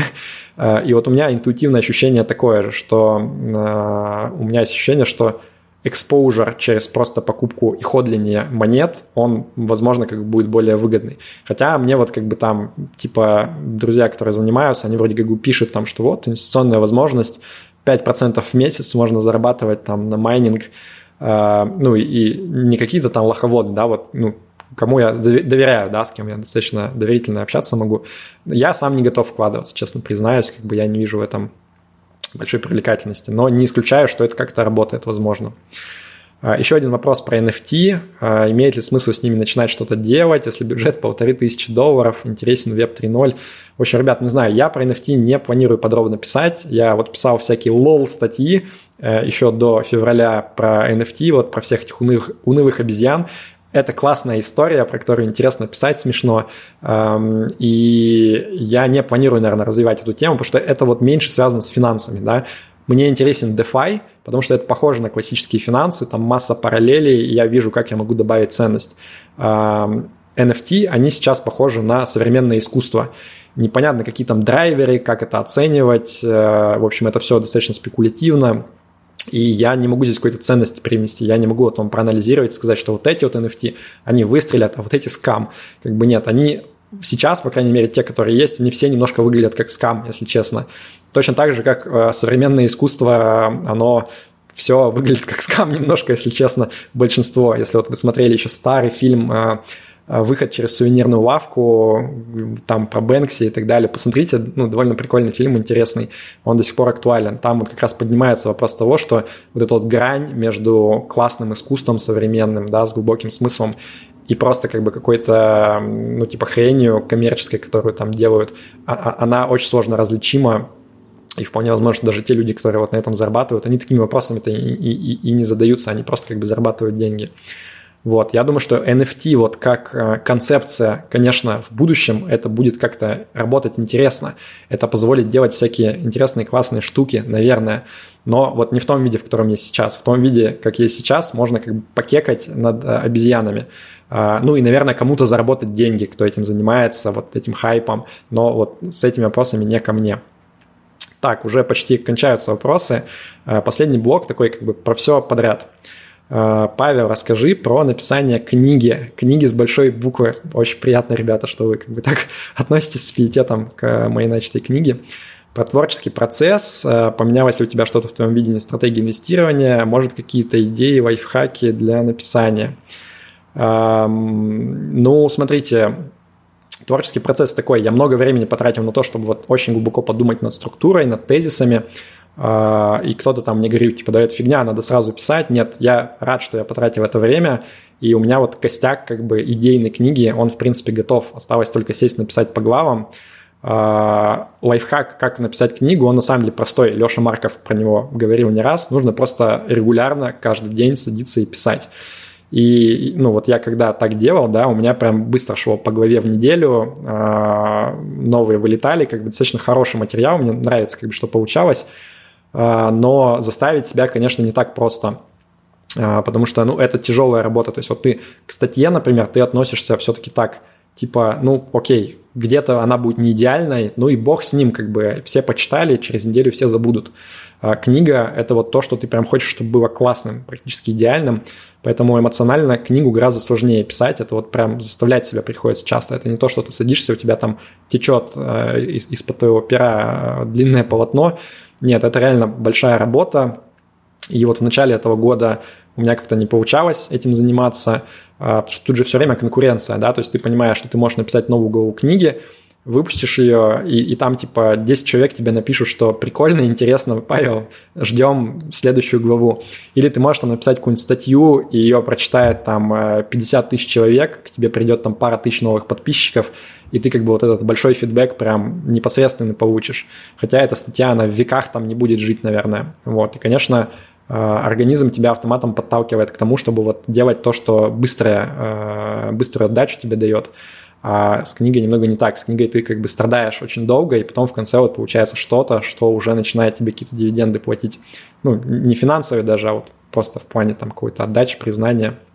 Вот, ну а сейчас-то вообще как бы у меня была почти такая research закончен про главу про счастье и деньги, и когда вся эта херня началась в конце февраля, ну, ну просто типа непонятно даже, да, вот сейчас я, я, я, я думаю, что я сяду писать эту книгу, э, главу, и типа ты думаешь, кому это вообще надо, какая актуальность. В общем, э, нужен определенный настрой на все это, и я надеюсь, что когда э, как бы мир наступит, э, как-то все вот успокоится, мы начнем осознавать себя в новой реальности. Я, как бы, конечно, хочу вернуться к книге и ее дописать. Вот, но пока сил на это как-то нету. Так, дальше вопрос. А, кстати, я пропустил один вопрос про инвестиции. А, успел ли я сформулировать какие-то выводы из текущего кризиса, к чему вы не были готовы, э, будете ли вы в будущем как-то по-другому учитывать риски после событий последнего месяца-двух. Я про это писал недавно как раз а, заметку небольшую прямо в телеграм-канале, отмотайте немного наверх. Да, определенные выводы сделал. Вот именно с точки зрения инвестиций ничего особо не поменялось, но вот а, что касается ожидания там какого-то оценки инфраструктурного риска, санкционного, политического, это все, конечно, я довольно сильно переоценил в сторону поднятия важности этого всего. Я и раньше считал, что это важно, но сейчас вот выяснилось, что прям совсем важно. А, и, наверное, вот да, про это буду больше думать. Буду больше думать в том числе про вопросы там какие-то с точки зрения там паспорта, да, то есть вот э, еще и иметь какой-то паспорт э, другой страны, недружественный, скажем так, извините, это, наверное, хорошая идея для диверсификации рисков. Вот. Следующий вопрос. Что для вас счастье? А, ну, я тут, наверное, не хочу растекаться мыслью по древу и как-то пытаться там дать определение. Мне кажется, что счастье сложно как-то там, знаете, квантифицировать, в циферки превратить, вот, вот в какую-то коробочку положить. А, я на это смотрю так, что лучше стараться не быть несчастным, чем стараться изо всех сил быть счастливым. И для меня вот моя вот эта теория накопления капиталов, она здесь немножко работает, да, вот даже в текущих условиях, если у тебя есть какие-то опоры из разных видов капиталов, да, у тебя там есть деньги, финансовый капитал, который тебе вот позволяет а, немножко больше устойчивость чувствовать. Да, много у кого там заморозили что-то где-то, а, потерял доступ, просто потерял деньги, это факт как бы. То есть деньги это не панацея, но вот если сравнить с теми, у кого вообще нету никакой подушки, да, ты понимаешь, что э, э, ну, это вообще уже жесть, да, то есть ты ничего не можешь сделать, не можешь там свободно выехать никуда, ничего. Вот, поэтому финансовый капитал, да, даже в текущих условиях, он как бы тебе добавляет устойчивости. А, есть там социальный капитал, вот эти все связи. Есть, э, ну, социальный капитал в смысле близких твоих, там, друзей, семьи. А, есть капитал здоровья. Вот, в общем, это все те, кто это готовил заранее, и в том числе там даже до смешного, да, что вот там человек зубы лечил, поддерживал таком в нормальном состоянии, не откладывал и так далее. Вот все, кто в эти капиталы инвестировал и имел какую-то подушку безопасности во всех видах, они себя чувствуют э, нехорошо, они сейчас несчастливы, но они себя чувствуют чуть лучше, чем те, вот у кого не было возможности это делать. Опять же, это не укор какой-то, да, то есть я понимаю, что ну, типа, мне легко говорить, э, типа там вот, что нужно было что-то там откладывать заранее. Да, конечно, у многих людей не было такой возможности, они как бы, многие не откладывали не потому, что типа не хотели и были такие вот недальновидные, а просто там, ну, у большинства людей нет возможности. Но э, для меня, тем не менее, это ответ, вот если ты хочешь быть чуть более счастливым, то, мне кажется, проще к этому подойти как к оптимизации э, вероятности стать несчастным. И это в том числе вот все вот эти вот подушки разные, которые тебе добавляют устойчивости, и уже сверх этого ты можешь там более какие-то экзистенциальные вопросы думать, там, типа, зачем я живу, а в чем мое предназначение, а, а что я могу там полезного сделать для мира и так далее. Вот. А, и, наверное, это все в совокупности тебя вот, ну, приблизит к ощущению того, что ты там живешь не зря, что у тебя насыщенная жизнь и так далее. А вот какого-то рецепта простого, типа, там, вот, вот это вот счастье, надо сделать X, Y и Z, нет, такого нету. А, предпоследний, нет, еще пред, предпоследний вопрос. А, Павел, можно ли как-то оценить, насколько приверженность рациональному мышлению делает человека более или менее успешным? А, оценить сложно, как минимум потому, что вот, вот эта вот категория быть успешным абсолютно размытая. Там спроси у разных людей, они абсолютно разные ответят, что под этим понимать. Мое мнение, что рациональность как таковую померить тоже как бы тут однозначно не так просто. Но я думаю, что рациональность и интеллект, скорее всего, как-то скоррелированы. А, наверняка так. И вот исследование про то, что IQ коррелирует с разными всякими вещами в жизни, положительными, ну, однозначно это есть. Мне кажется, что это как бы так работает. Uh, да, ну, эта корреляция, причем она, конечно, не абсолютная. То есть, uh, во-первых, там сам показатель IQ многие критикуют очень сильно.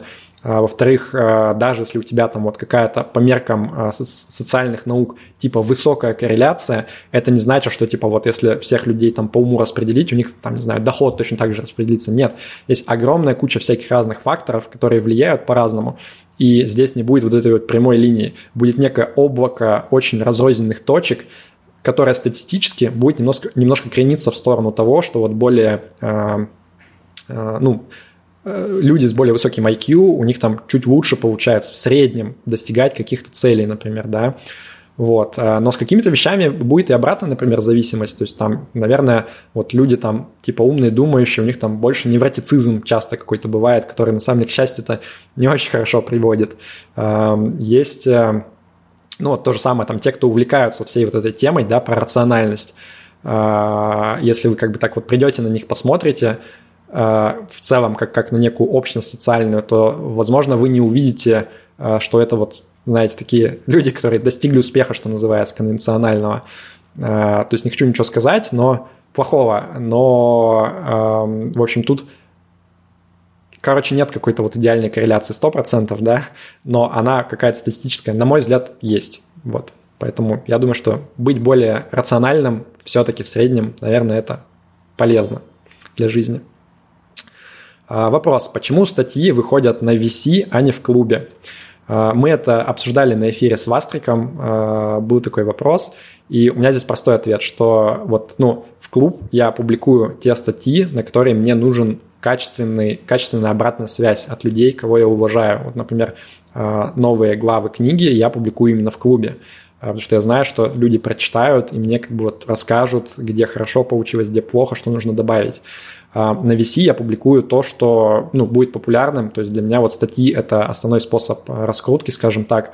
То есть а, если я публикую материал, который становится популярным, который людям интересен, полезен, его читают там энные там, десятки, сотни тысяч людей иногда, и с них приходят новые люди, которым интересно то, что я делаю. В целом, ну, как бы иметь более раскрученный блог, который читает больше людей и тебя знают больше людей, это полезно. Это в том числе социальный капитал. Это тебе позволяет там выходить на какие-то новые уровни общения с разными людьми, завязывать новые связи.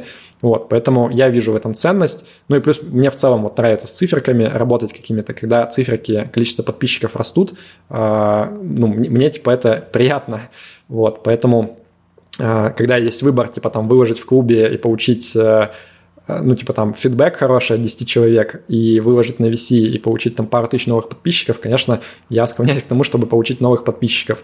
Вот. Ну и плюс как бы я вот на эти статьи, может быть, и не ожидаю фидбэка, да, большого, э, они больше такие вот, чтобы я что-то сказал людям, а не наоборот. А, но вообще надо подумать, то есть, наверное, надо выкладывать какие-то краткие дайджесты все-таки в клуб, потому что клуб в том числе это вот собрание материалов людей, которых, эм, ну, типа, э, не знаю, как назвать, можно уважать, что ли, за которыми можно следить. И в этом смысле, наверное, да, надо вот как там Дима Никитенко, мой партнер, тоже выкладывает краткое содержание.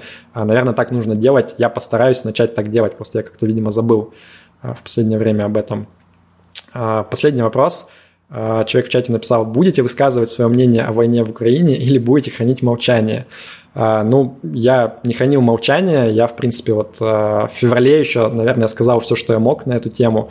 Ну, война пиздец, все это крайне трагично, и с тех пор, если честно, ну, моей позиции ничего особо не поменялось, да, то есть вот понятно, что там выходят какие-то новые видео, фотографии постоянно, которые сильно как бы бьют на а, ну вот эмоциональную часть восприятия всего этого, но концептуально-то как бы ничего не поменялось, да, вот, то есть то, что произошло, произошло, а, отношусь к этому резко отрицательно, и просто промотайте, вот я как бы в телеграм-канале писал 26 числа свои отношения, 24 я писал отдельную статью в клубе, вот как раз с какими-то мыслями текущими. В целом, по большому счету, я то же самое сейчас и думаю. Единственное, что, конечно, я чуть-чуть, может быть, вышел из своего пузыря, мне как бы поначалу казалось, что вот, ну, типа, все, с кем я общаюсь, у них было одинаковое отношение, и э, у меня было такое, знаете, ощущение, что, типа, э, да все люди думают одинаково, все как бы там не поддерживают всю эту хрень, э, но потом вот я сейчас там почитал, э, какие-то где-то чаты, да, с которыми я общался с людьми, тоже почитал, я понял, что нет, да, действительно есть э, все-таки люди, э, вот с которыми, даже в моем пузыре, с которыми я общаюсь, которых там мнение отличается от моего. Э, это было неожиданно. Ну и, и потом, соответственно, я, конечно, понял, что вот э, огромное количество людей есть, в принципе, из там разных слоев, с которыми я особо не общаюсь, которые тоже имеют полярное ко мне мнение. Вот, вот в этом смысле немножко я, может быть, переоценил какие-то свои э, позиции, да, из того, что я писал просто до этого. А в остальном, как бы, ну, блин, жесть, да, что, надо ждать, когда э, хотя бы острая фаза закончится, наступит мир, и дальше уже вот э, что-то как-то думать, как жить дальше. Но жить будет не очень, наверное, не так хорошо, как раньше всем было жить, сто процентов. Вот я закончу все вопросы, которые были. А, давайте те, кто хочет задать вопрос, можете написать в чате Rational Answer чат основной, который вот приделан к группе, эм, каналу к основному. Можете прямо вот в комментариях к последней записи написать. Я сейчас чат пролистаю и постараюсь ответить на вопросы. Так, э, что думаете о недвижимости, спрашивают. Ну, я уже сказал, я не спец в недвижимости, я ничего про нее не думаю. Э, как часто вам хотелось сказать «я не знаю» и не пытаться найти ответ на вопрос? Э, да я, в общем-то, везде сказал, что мог. То есть везде, где я э, мог сказать «я не знаю», я сказал «я не знаю». Поэтому тут как бы сейчас просто говорить «я не знаю», потому что действительно э, много на какие вопросы ты не знаешь ответа. Раньше, может быть, было сложнее. Дмитрий спрашивает, какие направления в крипте считаешь наиболее перспективными в ближайшие 1-3 года? Повторюсь, я не знаю. Я не тот человек, у которого стоит спрашивать именно про это. Как я сказал, вот мне кажется DeFi интересным направлением, но оно у нас не новое как раз-таки, да, то есть DeFi – это вот э, хайп последних пары лет, и там знающие люди, с которыми я общаюсь, они говорят, что ну да, вот DeFi как бы он будет постепенно схлапываться с точки зрения там тех доходностей, которые в нем были, э, и это будет уже вот не то, что на острие, на острие хайпа. Э, поэтому э, DeFi как бы это вот не не что-то будет, что взорвет мир, наверное, в ближайшее время, но это то, что мне интересно, во что я буду погружаться.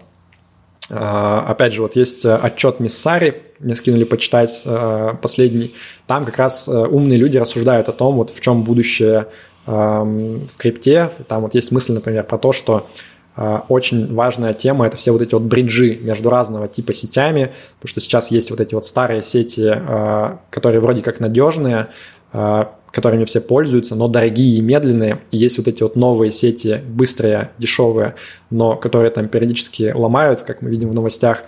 И отсутствует достаточное количество каких-то надежных мостиков между вот этими разными сетями. И вот, возможно, за этим будущее, за теми, кто придумает, как это все надежно, аккуратно совместить, чтобы ты мог как-то бесшовно переходить между разными сетями, и, и, и, сидя, и тебе не надо было бы там делать research на три недели, чтобы выяснить, а как это надежно сделать. Нет, чтобы это было что-то вот, что прям совсем легко делается, и все как бы этим пользуются. То есть повышение связанности. Возможно, вот это как бы интересная тема. Но опять же, я вот тупо прочитал, что умные люди написали, вам повторил, как бы это не какой-то мой анализ, поэтому э, не знаю, не думаю, что меня это стоит слушать. А, Владимир пишет, какова ситуация с популярными зарубежными брокерами, где вы держите счета, а IB не выгоняют? На это я уже ответил. Тайгер вы пробовали ли использовать? А, да, у меня есть счет в Тайгер. Э, я там поменял резидентство, известил их, что я теперь киприот. А, у меня здесь резидентство на Кипре. А, пользоваться можно пользоваться, выгонять не выгоняют, а, новых людей а, с резидентством России не берут. Вот, поэтому Tiger, да, использую. Как вы считаете, что надежнее в части золота для живущих в РФ? биржевой ПИФ с физическим хранением в РФ, ETF с физическим хранением в Ирландии, финексовский ETF с репликацией через США – покупка Gold Roop Tom, э, инструмент, э, в общем, специальный на российской бирже, где физическое хранение в Москве. Нет, не берусь отвечать. Ну вот некоторые вещи сразу вызывают э, усмешку, типа там надежное хранение через ETF с физическим хранением в Ирландии, Finex. Как мы видим, как бы есть проблемы сейчас определенные, скажем так. Судя по всему, они будут сохраняться. Поэтому вот на это я бы точно сильно не смотрел. Да, честно, даже не знаю. Вот все, что как бы внутри России крутится, это все, наверное, как-то должно работать, я думаю, и дальше. А, все, что крутится между двумя мирами, Россия и зарубеж, вот это все самые, как бы, самые большие вопросы вызывает. А, то, что как бы только за рубежом, а, это вызывает меньше вопросов с точки зрения того, что вот там, не знаю, какие-нибудь тот же самый IAU, да, ETF, как бы, ну, с ним ничего не будет, он будет отлично действовать. Но просто если вы живете в России, а у вас как бы там какие-то капиталы через зарубежного брокера, то это не вопрос инструмента, это вопрос как бы вот э, самой вот этой связки, как бы там вас не попросили, как бы там не заморозили и так далее. Поэтому, опять же, только повторюсь, что ну, надо ждать. Сейчас надо ждать, и когда прояснятся правила игры хотя бы текущие, хотя бы на ближайшее время. Пока абсолютно непонятно, как отвечать на, на такие вопросы. А, так, в связи с новым указом 1 апреля про 10 тысяч на иностранные счета у кого-то получалось перевести на Interactive Brokers доллар? Спрашивает Александр. Честно скажу, у меня нет информации на этот счет. Я думаю, что банки, возможно, чуть-чуть запаздывают с точки зрения вот того, как они на все это реагируют. Какой-нибудь там Тиньков, а, наверняка они там еще, может быть, тормозят и думают, что там разрешать, не разрешать. А Тиньков, вот как мы видим, достаточно такую консервативную, жесткую позицию занял. Он многие переводы не пропускает, которые там другие банки пропускают. А, возможно, как бы вот локально какие-то банки еще не позволяют это делать, хотя вроде как бы можно. А, я бы подписался на группу Interactive Brokers, на чат в Телеграме, и там вот ребята достаточно оперативно это все ну, как бы делятся мнениями, мониторят. Только а, не задавайте вопрос, поищите в поиске, потому что там таких же точно вопросов, я уверен, уже есть миллион, а, и вас просто, может быть, забанят, как бы, если вы будете тупить. А, вот. Но это вот то место, на которое я сам обращаюсь, когда у меня возникают вопросы про Interactive Brokers. Серджио спрашивает, как будут выпускать иностранных резидентов с биржи? Отличный вопрос. Очень всем интересно, как это будет происходить, потому что вот как минимум на фондовом рынке российском, да, вот то, что мы сейчас видим, что там он лежал в коме месяц, а сейчас, значит, начали, э, ну, типа, вывели из э, глубокой комы в какую-то такую, как сказать, на аппарат поддержания жизни, э, и типа вот все начало расти прекрасно, все возрадовались, что, ну, точнее, не все возрадовались, но многие люди, наоборот, ждали, что все рухнет, и они купят по дешевке. Вот, но тем не менее, картинка красивая, не падает, а еще и растет, достигает Э, уровней до э, военных, так сказать. И, э, но вот большой вопрос-то в том, что у нас огромное количество иностранных резидентов владеют бумагами российскими, а они, соответственно, сейчас как бы не могут продавать, но хотят, хотят продавать.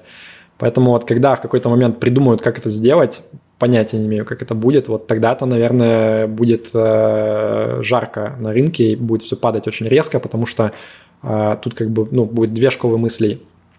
Кто-то, конечно, будет думать, вот что это типа уникальная возможность заработать, какие-то там хитрые самые хедж-фонды и так далее. Но большинство инвесторов зарубежных, они просто будут думать, что надо уйти хоть как. Вот, вот не хотим абсолютно ничего общего иметь с этим рынком. А, это слишком большие репутационные какие-то риски. В общем, не хотим мараться. Мы просто все продадим и забудем, как страшный сон. Вот, соответственно, когда у тебя как бы большее количество держателей просто начинает все сливать по любым ценам, конечно, как бы это приводит к обвалу, и все это понимают, и, наверное, какие-то готовят вот способы это митигировать, предотвратить, я не знаю, там, вот что-то думаю в ЦБ наверняка сейчас в Минфине, не знаю, кто там вот. Э, но меня не посвящают в эти планы, поэтому я не знаю, как они это будут делать. Самому очень интересно. Думаю, что потом можно будет написать статью про все это интересную постфактум, где будет описано, а что же произошло и как на этом можно было заработать прекрасно. Вот. Эм, но, наверное, вот идея в том, что те, кто как бы изнутри России момент, когда нерезиденты все будут выходить с рынка, вот те, кто будет изнутри России и у кого будет котлета кэша, чтобы в этот момент что-то закупить, а, ну, возможно, как бы это будет действительно такой уникальный момент, чтобы это сделать, а, потому что цены, возможно, будут очень привлекательны в этот момент. А, но это не значит, что я советую это делать, понятно. И это не значит, что я советую тем, кто вот как бы там мыслит себя что капиталы за, рубежом уже лежат, да, это значит, нужно вводить в Россию и типа пытаться купить, как бы это такое, то, что вы сами там решаете. Лично я не буду этого делать. А, так, ДС спрашивает, а, нужно перевести рубли в USDT, обналичить в США, Германии, Дубае. Опять же, повторюсь, я не хочу. А, то есть вот тут есть практические вопросы разные, про которые лучше спрашивать у людей, которые прямо на практике имели дело со всем этим. Я тут больше все-таки теоретик, то есть вот я могу там стейблкоин проанализировать с финансовой точки зрения, все почитать, и вам рассказать как бы свое мнение, но это не то же самое, там вот как типа физически прям что-то как-то прийти сделать, поэтому нет, э, не готов. Вадим спрашивает, э, были ли на Северном Кипре, как думаете, подходит он для жизни и тест специалиста? Э, нет, на Северном Кипре я не был, да и особо, если честно, не стремлюсь, у меня мало желания, честно вам скажу, по поводу каких-то там поездок в непризнанные территории разные, по поводу которых есть какие-то конфликты я вот и так в жизни проблем хватает, поэтому э, я живу не на Северном Кипре и не стремлюсь туда попасть. Юра спрашивает про инвестиции. Куда можно пристроить евро в Европе на короткий срок 6-12 месяцев, чтобы сохранить от инфляции? Уже смешно. Э, имею в виду инструмент в евро, доступный через AIB. По, по депозитам отрицательные ставки. Сори за нубский вопрос. А, да, Юра, смотрите, эм, нет таких возможностей. То есть вот сейчас э, процентные ставки все еще очень низкие, а, и более-менее без риска на короткий срок можно вот в какие-то инструменты денежного рынка пристроить деньги или там условно на банковские вклады, да. А, но чтобы это приносило какую-то доходность, хотя бы номинальную, должны быть высокие ставки. Сейчас у нас ситуация ровно обратная, у нас э, ставки до сих пор очень низкие и в США, и в Европе. Их сейчас будут поднимать, вот как-то постепенно там или быстро посмотрим. А, и при этом инфляция большая, да, а, и в США, опять же, и в Европе. Поэтому а, нет таких способов. Либо вы храните вот в каких-то инструментах, типа вот банковский вклад или там инструмент денежного рынка, и вы де-факто, дай бог, чтобы ноль хотя бы получали, да, номинально, как вы правильно заметили, еще и минус как бы списывают. А, а инфляция, она гарантированно будет жрать. Поэтому вот э, доходность с учетом инфляции будет отрицательная.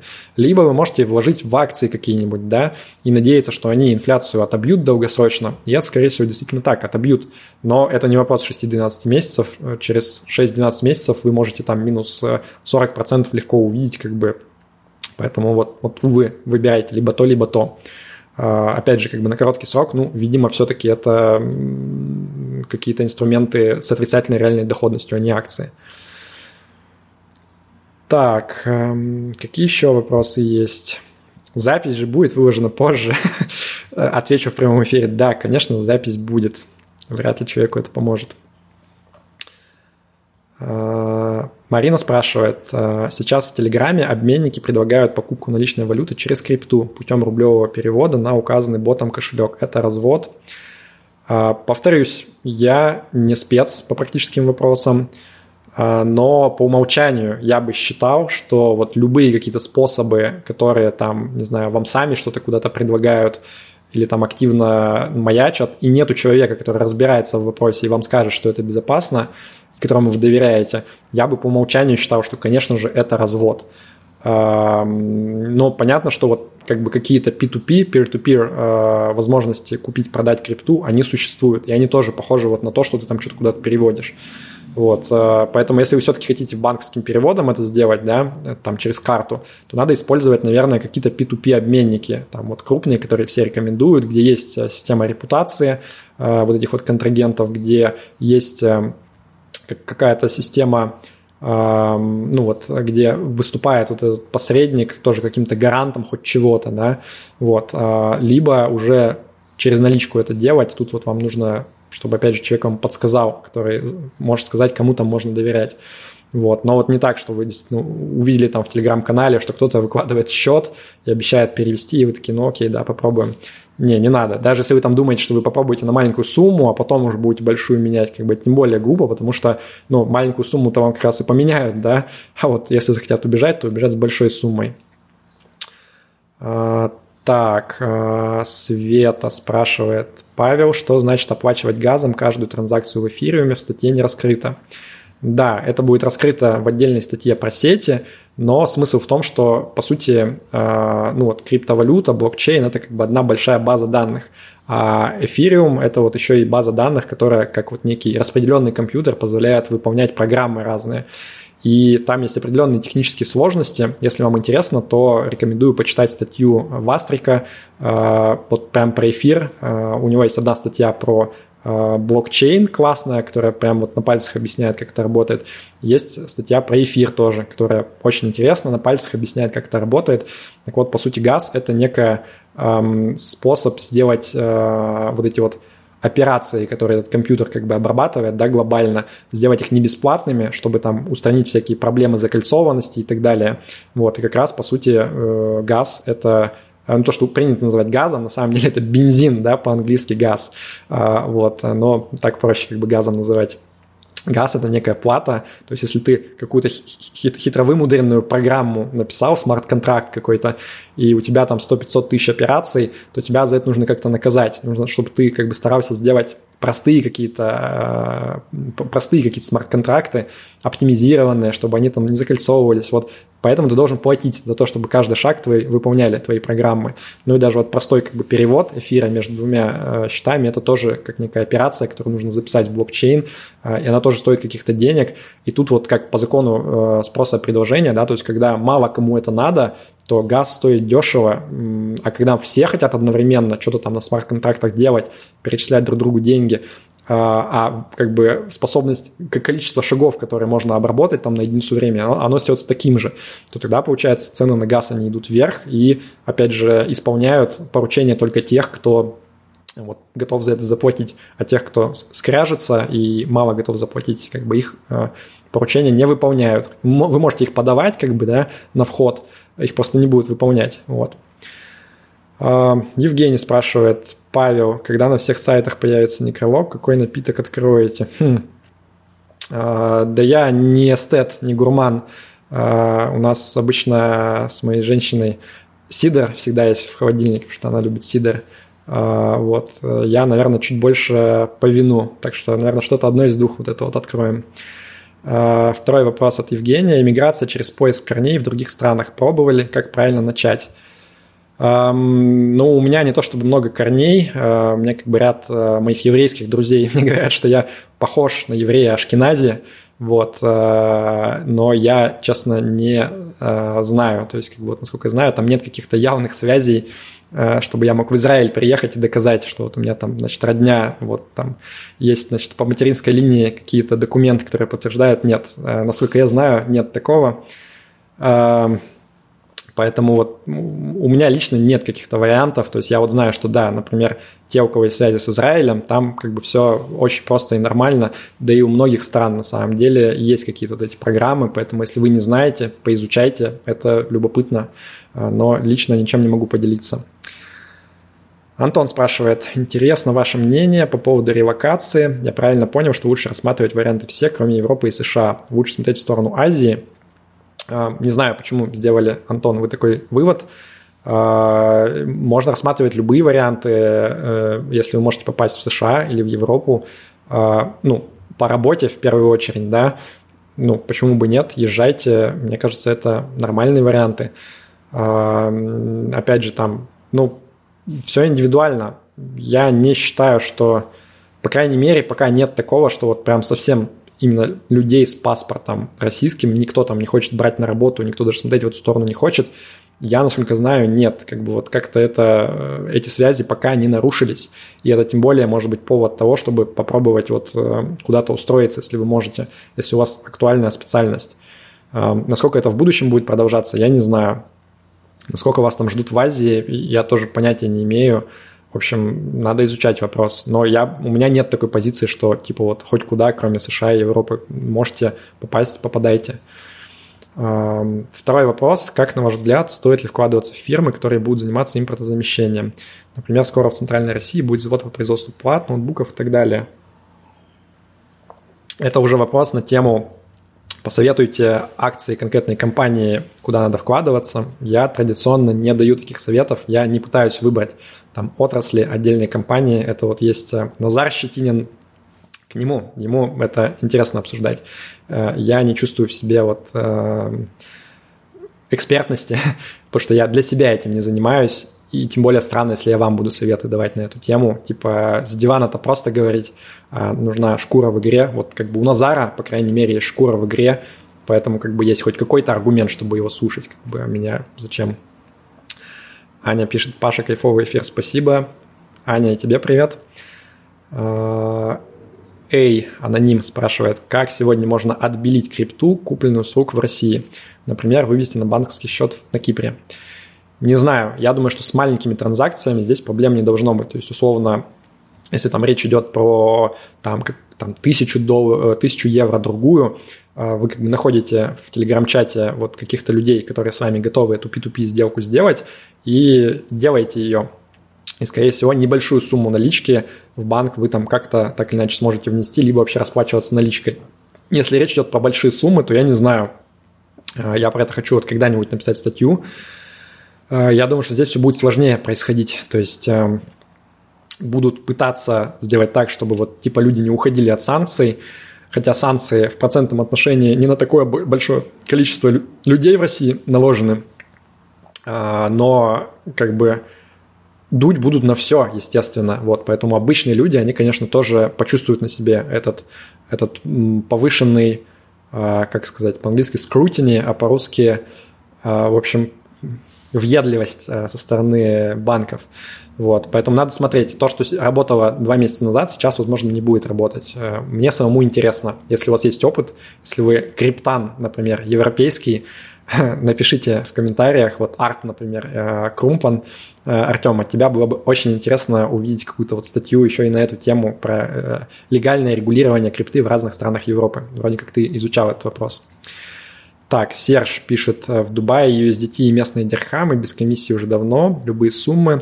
Купить USDT в России, курс примерно плюс 10% от курса ЦБ по опыту. Ну, плюс там сколько, 12, да, процентов, наверное, по вот этой вот э, э, комиссии будет все выравниваться. Э, сразу скажу, так было всегда, даже один или пять лет назад. А, ну все понятно, это не вопрос, это отвечаю человеку, зря читаю. Так, Антон спрашивает, где статьи Вастрика найти для тех, кто только залетел к вам сюда, и как в клуб попасть? Статьи Вастрика найти очень легко. Набирайте Вастрик и следующим словом вот то, что вас интересует. Например, Вастрик блокчейн. Вам Google выдаст хорошую статью. Да и в целом как бы у него сайт, ну, Вастрик очень прикольно, вот он э, простым языком, с юмором объясняет сложные вещи. Это вот прям идеальный формат блогера, за которым всегда интересно и приятно следить. Поэтому следите за Вастриком. Как попасть в клуб? Э, есть Вастрик клуб, э, в него Рекомендую попасть, там берут доллар в месяц, и, соответственно, сейчас, может быть, вот заплатить чуть сложнее, наверное, не знаю, как там сейчас попадают, но, наверное, есть какие-то способы. Вот. А так в целом там внутри интересно и полезно.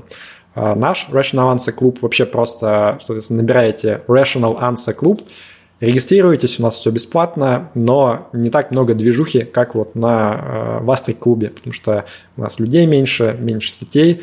Я надеюсь, что это будет меняться в будущем, но посмотрим. А, так, и Магомед тоже спрашивает, про какие две статьи сейчас говорит Павел, э, которые на пальцах объясняют работу блокчейна и газа. А, ну, давайте в чат мы потом выложим, еще раз сделаем э, рекламу, но опять же, вот наберите Вастрик блокчейн, это будет первая статья, Вастрик эфир, это будет вторая статья, и все будет тогда понятно. А, Ваня Меньшенин, тебе тоже привет, бро. А, Александр спрашивает, э, какие варианты получения второго паспорта рассматривали, есть ли проблемы при инвестировании через иностранные брокеры при покупке гражданства карибских стран? А, ну, смотрите, как бы глубоко не рассматривал, то есть, честно скажу, последние несколько лет, конечно, вот этот червячок точил, глядя как бы вот на то, что происходит в стране, закрадывалась мысль, что нужно какие-то готовить резервные варианты. В целом, конечно, нас вот, э, россиян, сварили как лягушку медленно, да, то есть как бы все время какой-то новый рубеж э, хрени, жести, абсурда мы брали, и каждый раз вот он был, ну, типа, да, было больно там, но как-то вот казалось, что типа это не было deal breaker, то, что называется, да, вот этой соломинкой, которая хребет перешибает э, верблюду. И э, как бы сейчас, оглядываясь назад, все потом будут говорить, что вот в таком-то году все было ясно там и так далее, но на самом деле реально большому количеству людей все равно хочется стабильности, они как бы вот цепляются за то, что было раньше, вот, поэтому у меня последние несколько лет, да, были прям вот мысли про то, что надо задуматься о том, вот как бы, что если будет прям совсем какая-то жесть в стране. И, конечно, паспорт э, какой-то другой страны, э, он полезен в этом смысле. А, поэтому вот у меня были мысли об эмиграции, я там думал в направлении тех стран, которые достаточно быстро готовы давать паспорт за проживание. Например, вот Канада был один из основных вариантов. Там три года всего живешь, тебе выдают паспорт. Кипр, а, ну, как бы сюда проще гораздо попасть, но при этом он а, тут как бы 7 лет надо прожить, чтобы получить паспорт вот таким как бы простым путем. А что касается вот этих всех золотых там виз, золотых паспортов, точнее, много есть разных вариантов, есть отдельные прям блоги про это. А сейчас значительная их часть заморожена, а, поэтому я не знаю актуальной ситуации. Я, если честно, не рассматривал, то есть мне ну, наверное, жалко было денег, да, он, может быть, вот сейчас вернувшись назад, я бы, может быть, как бы там и, и, и, и попробовал бы взять какой-то золотой паспорт, да, но когда это составляет существенную часть твоего капитала, немножко как бы вот, ну, не хочется все инвестировать во что-то одно, что еще и как бы и не приносит прям дохода, типа, да, то есть э, я все-таки вот больше верил, ну, наверное, и верю как вот в ликвидный капитал, как в некую подспорье в жизни, Поэтому не знаю, сейчас э, ну, буду думать, буду смотреть еще. Правила меняются. Вот сейчас как бы в моменте возможностей не так много. Э, я думаю, чуть позже мы поймем, какие там есть возможности или их нету. Вот, но э, я думаю, все вот эти вот варианты, где типа заплатить денег, чтобы тебе сделали гражданство сразу, вот с ними будут проблемы, потому что как раз-таки будут, ну, в общем, щемить тех, кто таким образом, типа как бы пытается уйти от санкций. Вот. Э, и раньше-то были претензии на том же самом Кипре ко всем вот этим вот золотым паспортам, да, потому что там вроде как надавали без должной проверки тем, типа, кому не надо было давать. И их там отзывали. Вот. А сейчас, тем более, э, в текущей ситуации будут какие-то... В общем, будет сложно это так, ну смотрите, э, в чате вопросов больше нету, мы говорим почти два часа уже, поэтому если у вас есть какие-то еще вопросы, э, вы можете еще успеть вот в ближайшие пару минут э, в чате написать, я на них постараюсь ответить. Если вопросов нету, то тогда вот, наверное, будем прощаться потихоньку. Вот как-то так. Я на самом деле рад был с вами пообщаться. А, мне, конечно, не хватает этого. То есть вот для меня блог там это в целом, ну вот какое-то дело, которое я там в том числе делаю по жизни, и оно мне там как-то силы дает и так далее.